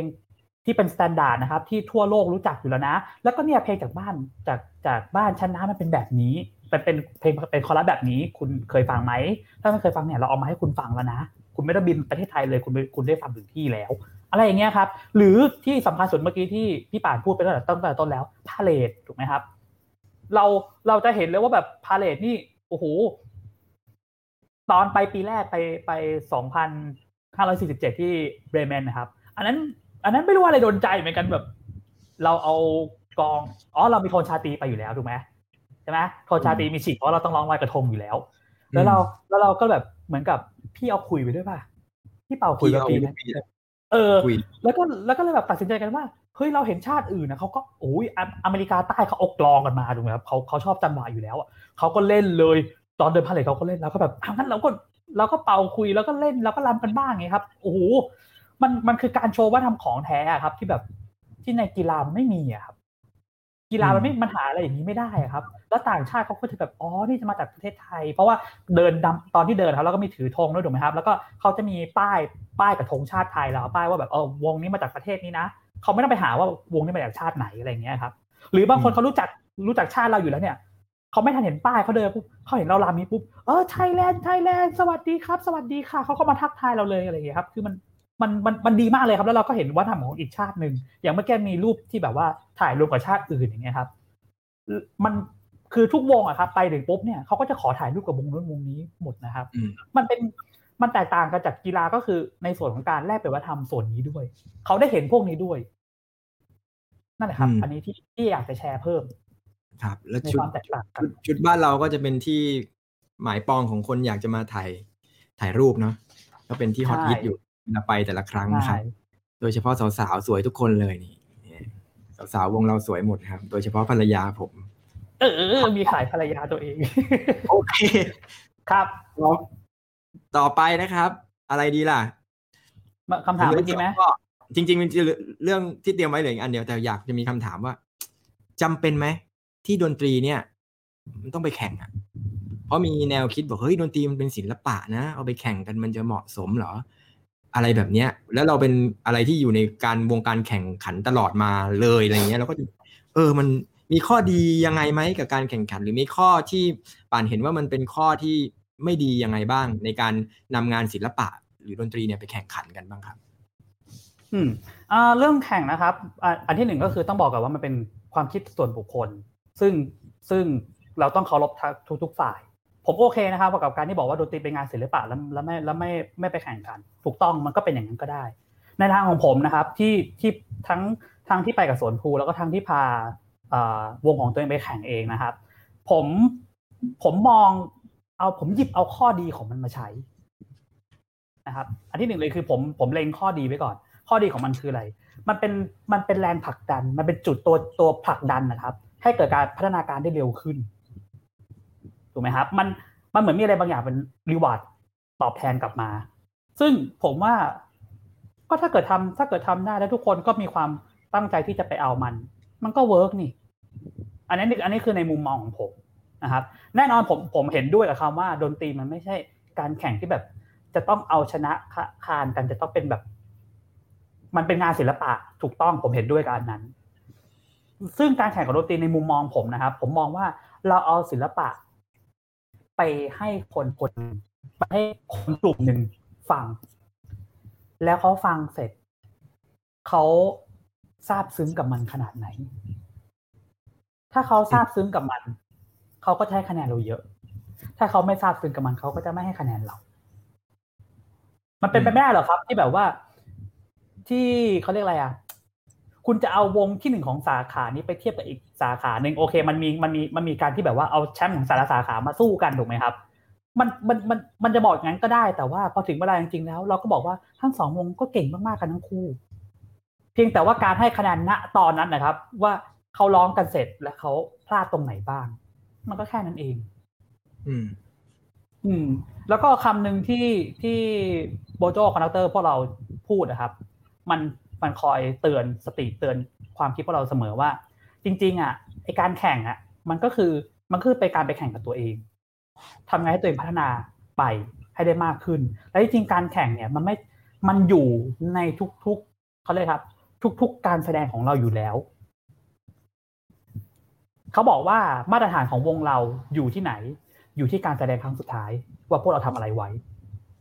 ถ้าเราล่วงลง มันก็จะลงตาม แต่ถ้าเกิดมันดีขึ้นแล้วครั้งต่อไปมันจะดีขึ้นต่ออีกไหม อันนี้คือในมุมมองผมนะครับ ผมมองว่ามันมีประโยชน์ โทษมีไหมมี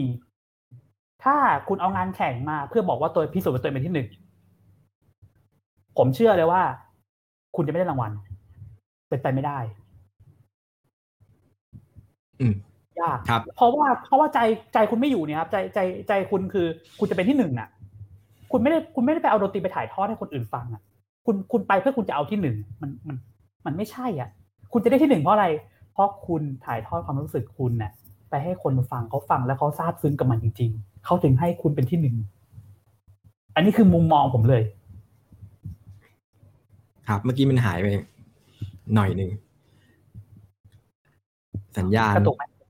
อืมกระตุกแต่ไม่ไม่เป็นไรครับ ก็ก็ก็เข้าใจพอยต์แหละนะครับ ว่ามันมันเป็นอย่างนั้นสำหรับผมเหรอ ที่ตั้งคำถามนี้เพราะว่าเอออยู่ดีก็ลอยขึ้นมานะมันนอกบทเหมือนกัน แต่ว่าจำเป็นไหมที่ต้องไปแข่งก็ ถ้าถามว่าจำเป็นไหมไม่จำเป็น แต่ไปแข่งดีไหมถ้าถามผมดี เพราะเพราะผมเราทำงานกับเด็ก หรือทำงานกับเยาวชนแล้วก็ทำงานกับเพื่อนๆเนี่ยเรารู้สึกว่าทุกครั้งที่บอกว่าเฮ้ยไปแข่งกันนะที่บอกเฮ้ยเราจะไปแข่งตัดสินใจปึ้งไปแข่งเนี่ยวงมันดีขึ้นมาโดยไม่ต้องทำอะไรเลย ประการแรกมันจะดีขึ้นมาของมันเองก่อน โดยธรรมชาติ เพราะทุกคนจะรู้สึกว่าเฮ้ยมันต้องทำอะไรสักอย่าง แต่ถ้าเกิด แบบทำไปโดยไม่มีจุดมุ่งหมายทำไปเรื่อยๆอะไรอย่างเงี้ยเพราะธรรมชาติของวงคอรัส หรือวงแล้วเนี้ยมันก็มีการแสดงใช่ไหมมีเงินบ้างไม่มีเงินบ้างก็ซ้อมไปวันๆแต่พอทุกครั้งที่มัน set goal ปุ๊บเฮ้ยเราจะไปแข่งเนี่ยนะมันจะมีจุดมุ่งหมายพอมันมีจุดมุ่งหมายปุ๊บ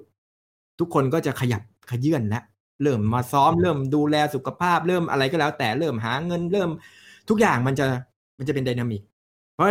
สิ่งแวดล้อมที่มันเป็น dynamic มันก็คือจะทำให้ เกิดการพัฒนาไปเรื่อยๆ แล้วในส่วนตัวผมผมชอบทีมที่อยู่ ผมชอบเอาตัวของผมอะไปอยู่ในทีมที่ดีอะเพราะว่าการที่เอาตัวเราไปอยู่ในทีมที่ดี มันจะทำให้เราพัฒนาไปด้วย เพราะดูดู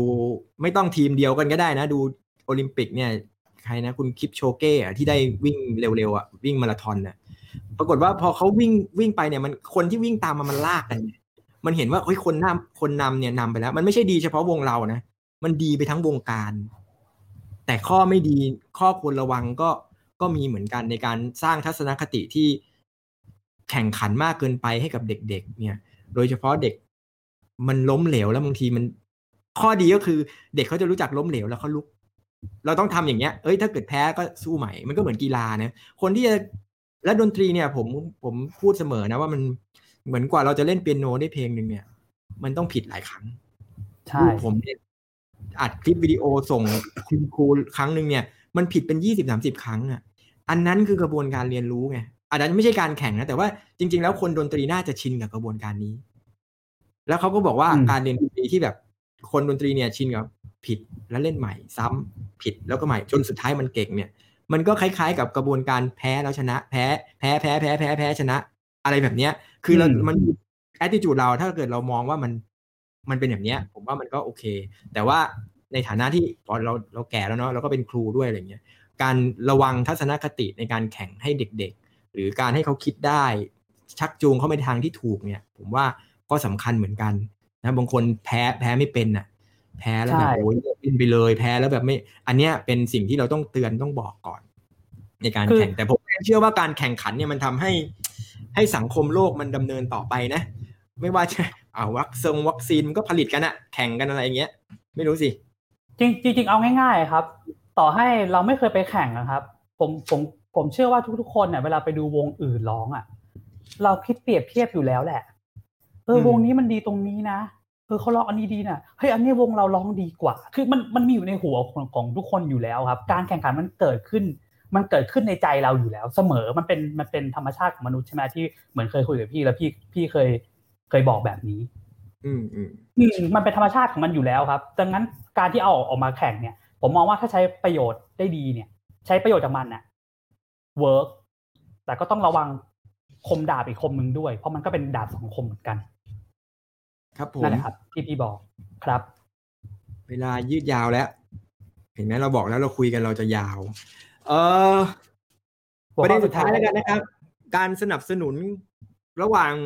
ดนตรีกับกีฬาคือพูดแค่นี้แล้วบาดหัวใจเหลือเกินนะครับ ว่า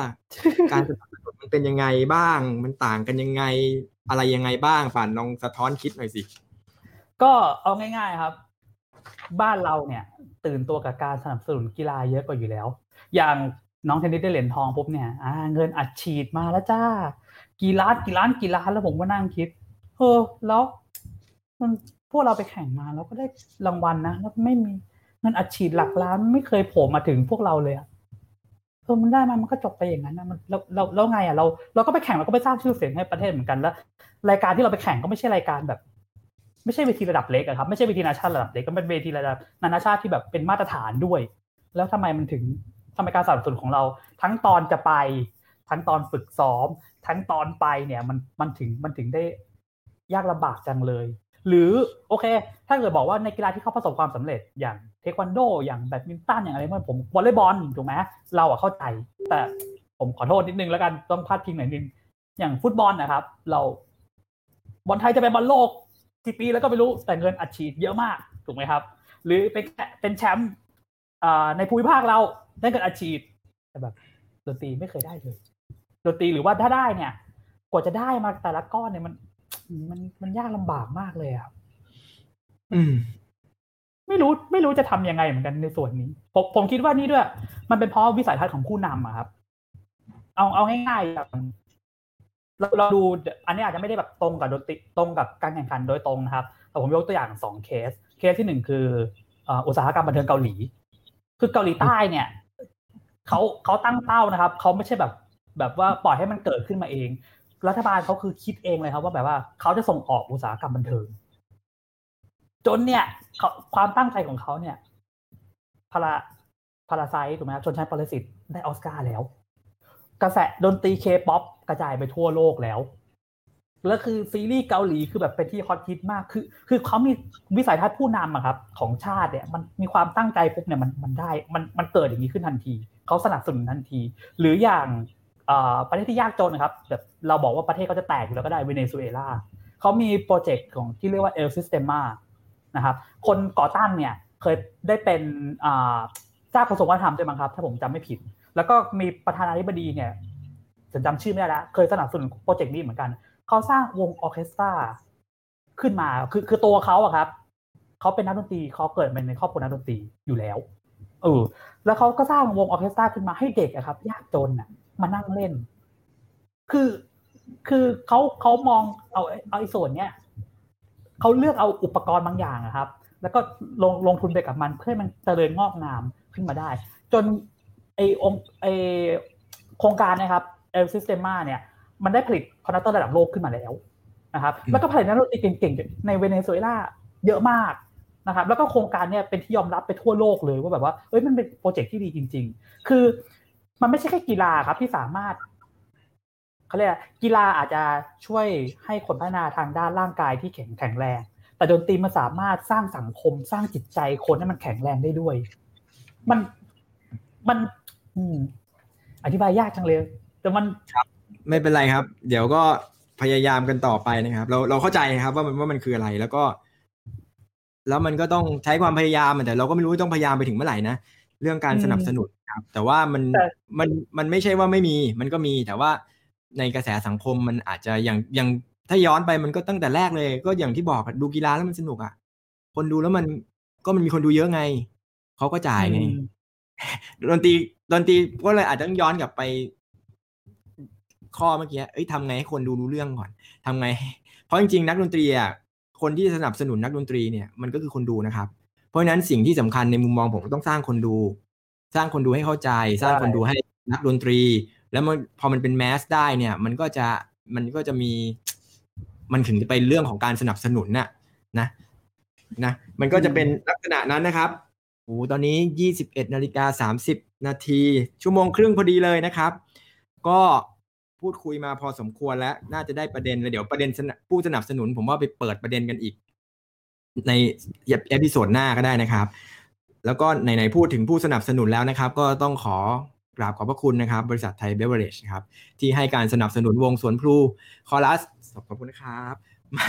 มาโดยด้วยดีโดยตลอดนะครับ แม้กระทั่งสถานการณ์ยากลำบากในช่วงนี้นะครับ ในช่วงโควิดเนี่ยท่านก็ยังให้การสนับสนุนอยู่ เราก็ทางสวนพลูพยายามนะครับ ตอนนี้ที่เราต้องมาทำในลักษณะนี้ก็คือ เราร้องเพลงไม่ได้นะครับ เราซ้อมไม่ได้ แต่เรารู้สึกว่า มันก็ยังมีกระบวนการในการที่เอามาแบ่งปันความรู้ เอามาอะไรนะแลกเปลี่ยนเรียนรู้กันนะครับ เพราะฉะนั้นก็ต่อไปนี้ก็คงจะมีลักษณะมาพูดคุยหรือถ้าท่านมีประเด็นอะไรในการอยากจะสอบถามความรู้เกี่ยวกับการร้องประสานเสียงที่เราทำได้เราเราก็ยินดีที่ที่จะทำให้นะครับ ก็คงจะเป็นลักษณะนั้น แทนที่จะเป็นมันร้องเพลงไม่ได้อะก็เอาเอาสิ่งที่เราเคยทำแล้วหรือผลงานเนี่ย เราก็เอามาเปลี่ยนรูปแบบเปลี่ยนแพลตฟอร์มนะครับ โดยที่ยังได้รับการสนับสนุนจาก บริษัทไทยเบฟอยู่นะครับ แล้วก็สิ่งที่สนับสนุนเรามาเป็นอย่างดีมาเป็นไม่ใช่สนับสนุนนะครับ เป็นผู้ก่อตั้งเลยนะครับ เป็นหัวใจของพวกเราทุกคนก็ครูดุษฎีพนมยงค์นะครับ ศิลปินแห่งชาตินะครับช่วงนี้ผมไม่ได้เจอครูเลยนะครับ ไม่กล้าไปหาครูนะครับ เดี๋ยวเอาเชื้อโรคไปติดหรือเปล่าไม่รู้นะครับก็แต่แต่ครูฉีดวัคซีนแล้วเข็มแรกเหรอครับ โอเคครับยิใช่นดีแล้วด้วยครัใช่บแล้วก็ก็ ก็คิดถึงครูนะครับ แต่ว่าก็แล้วก็ระลึกถึงเสมอ พวกเราก็ระลึกถึง แล้วก็พยายามจะทำทำอะไรเนี้ยให้มันมีการขับเคลื่อน ให้มันมีการพัฒนาต่อไปนะครับ แล้วก็ผู้สนับสนุนใครอีกล่ะก็ ครอบครัวของเราทุกพวกเราทุกคนนะครับ พวกเราทุกคนนักร้องประสานเสียงนี่อยู่ด้วย ถ้าครอบครัวไม่เข้าใจ ครอบครัวไม่สนับสนุนนี่มันอยู่ยากมากเลยนะจากประสบการณ์ส่วนตัวของผมนะครับ เพราะอย่างที่บอกผู้สนับสนุนเป็นเม็ดเงินก็ไม่ค่อยมี และเล่นดนตรีแบบ งานอดิเรกอีกอะไรอย่างเงี้ยนะครับ ก็ค่อนข้างจะเหนื่อยยากสุดท้ายก็ขอบคุณ ขอบคุณตัวเองแล้วกันนะครับ ที่ยังร้องเพลงอยู่ทุกวัน ยังอยู่ในวงการนี้ยังพยายามจะทำให้ เพราะด้วยส่วนตัวแล้วเรารู้สึกว่ามันเป็นอะไรที่สังคมต้องการนะครับ เป็นอะไรที่เราทำได้ดีในในกลุ่มของเรานะครับ แล้วก็มีประสบการณ์แล้วก็ขับเคลื่อนมานานพอสมควร เพราะฉะนั้นก็ไม่อยากให้มันหายไปเพราะว่าเชื้อโรค แค่สองสามปีนี้นะครับ แล้วเดี๋ยวพอมันหายไปเราจะได้พอเชื้อโรคนี้หายไปเราก็จะกลับมาได้ร้องเพลงกันอีกครั้งหนึ่งนะครับ อันนั้นก็เป็นจุดประสงค์ของโปรเจกต์นี้ ใช่ไหมครับ ใช่ครับ วันนี้ก็มีขอบคำถามไหมทุกทุกท่านนะครับ มีคำถามเพิ่มเติมจากหลังไมค์ไหมครับ น่าจะไม่มีมั้งเพราะว่ามันก็กระเด้งกระเด้งขึ้นมาพอสมควรแล้ว แล้วก็ถ้ามีคำถามทิ้งไว้ใน Facebook ใน YouTube YouTube อะไรก็ได้นะครับ แล้วถ้าเกิดมันมีประเด็นน่าสนใจ เราอาจจะมาทำเป็น episode แบบนี้หรือเราอาจจะจัดเวิร์กช็อปอืมในอนาคตนะครับ การเรียบเรียงเสียงประสานดีไหมป่าน การต้องคอนรอเทตินดเนอตามร์เบื้องต้น การแก้ไขปัญหาการร้องเพลงเพี้ยนอะไรเงี้ย อันนี้ผมพูดสดเพื่อนๆยังไม่ได้แอปพรูฟนะครับเผื่อเผื่อเผื่อว่าในอนาคตเราก็อาจจะมาลักษณะนี้ก็ได้นะครับ ก็เดี๋ยวโปรดติดตามตอนต่อไปแล้วกันนะครับ วันนี้ก็คงเท่านี้นะครับ เพียงพอต่อเวลานะครับ ก็ขอขอบคุณมากนะครับ ทุกท่านนะครับ ก็ผมวิชตาลำเหลาวานิชนะครับ แล้วก็อธิชัยนะอันครับนี้ใช่ก็สกุลเดย์อ่าตระกูลเดชปานปานเหมือนกันนะครับ ก็ลาไปก่อนนะครับ เจอกันเอพิโซดต่อไปครับ สวัสดีครับ สวัสดีครับครับสวัสดีครับ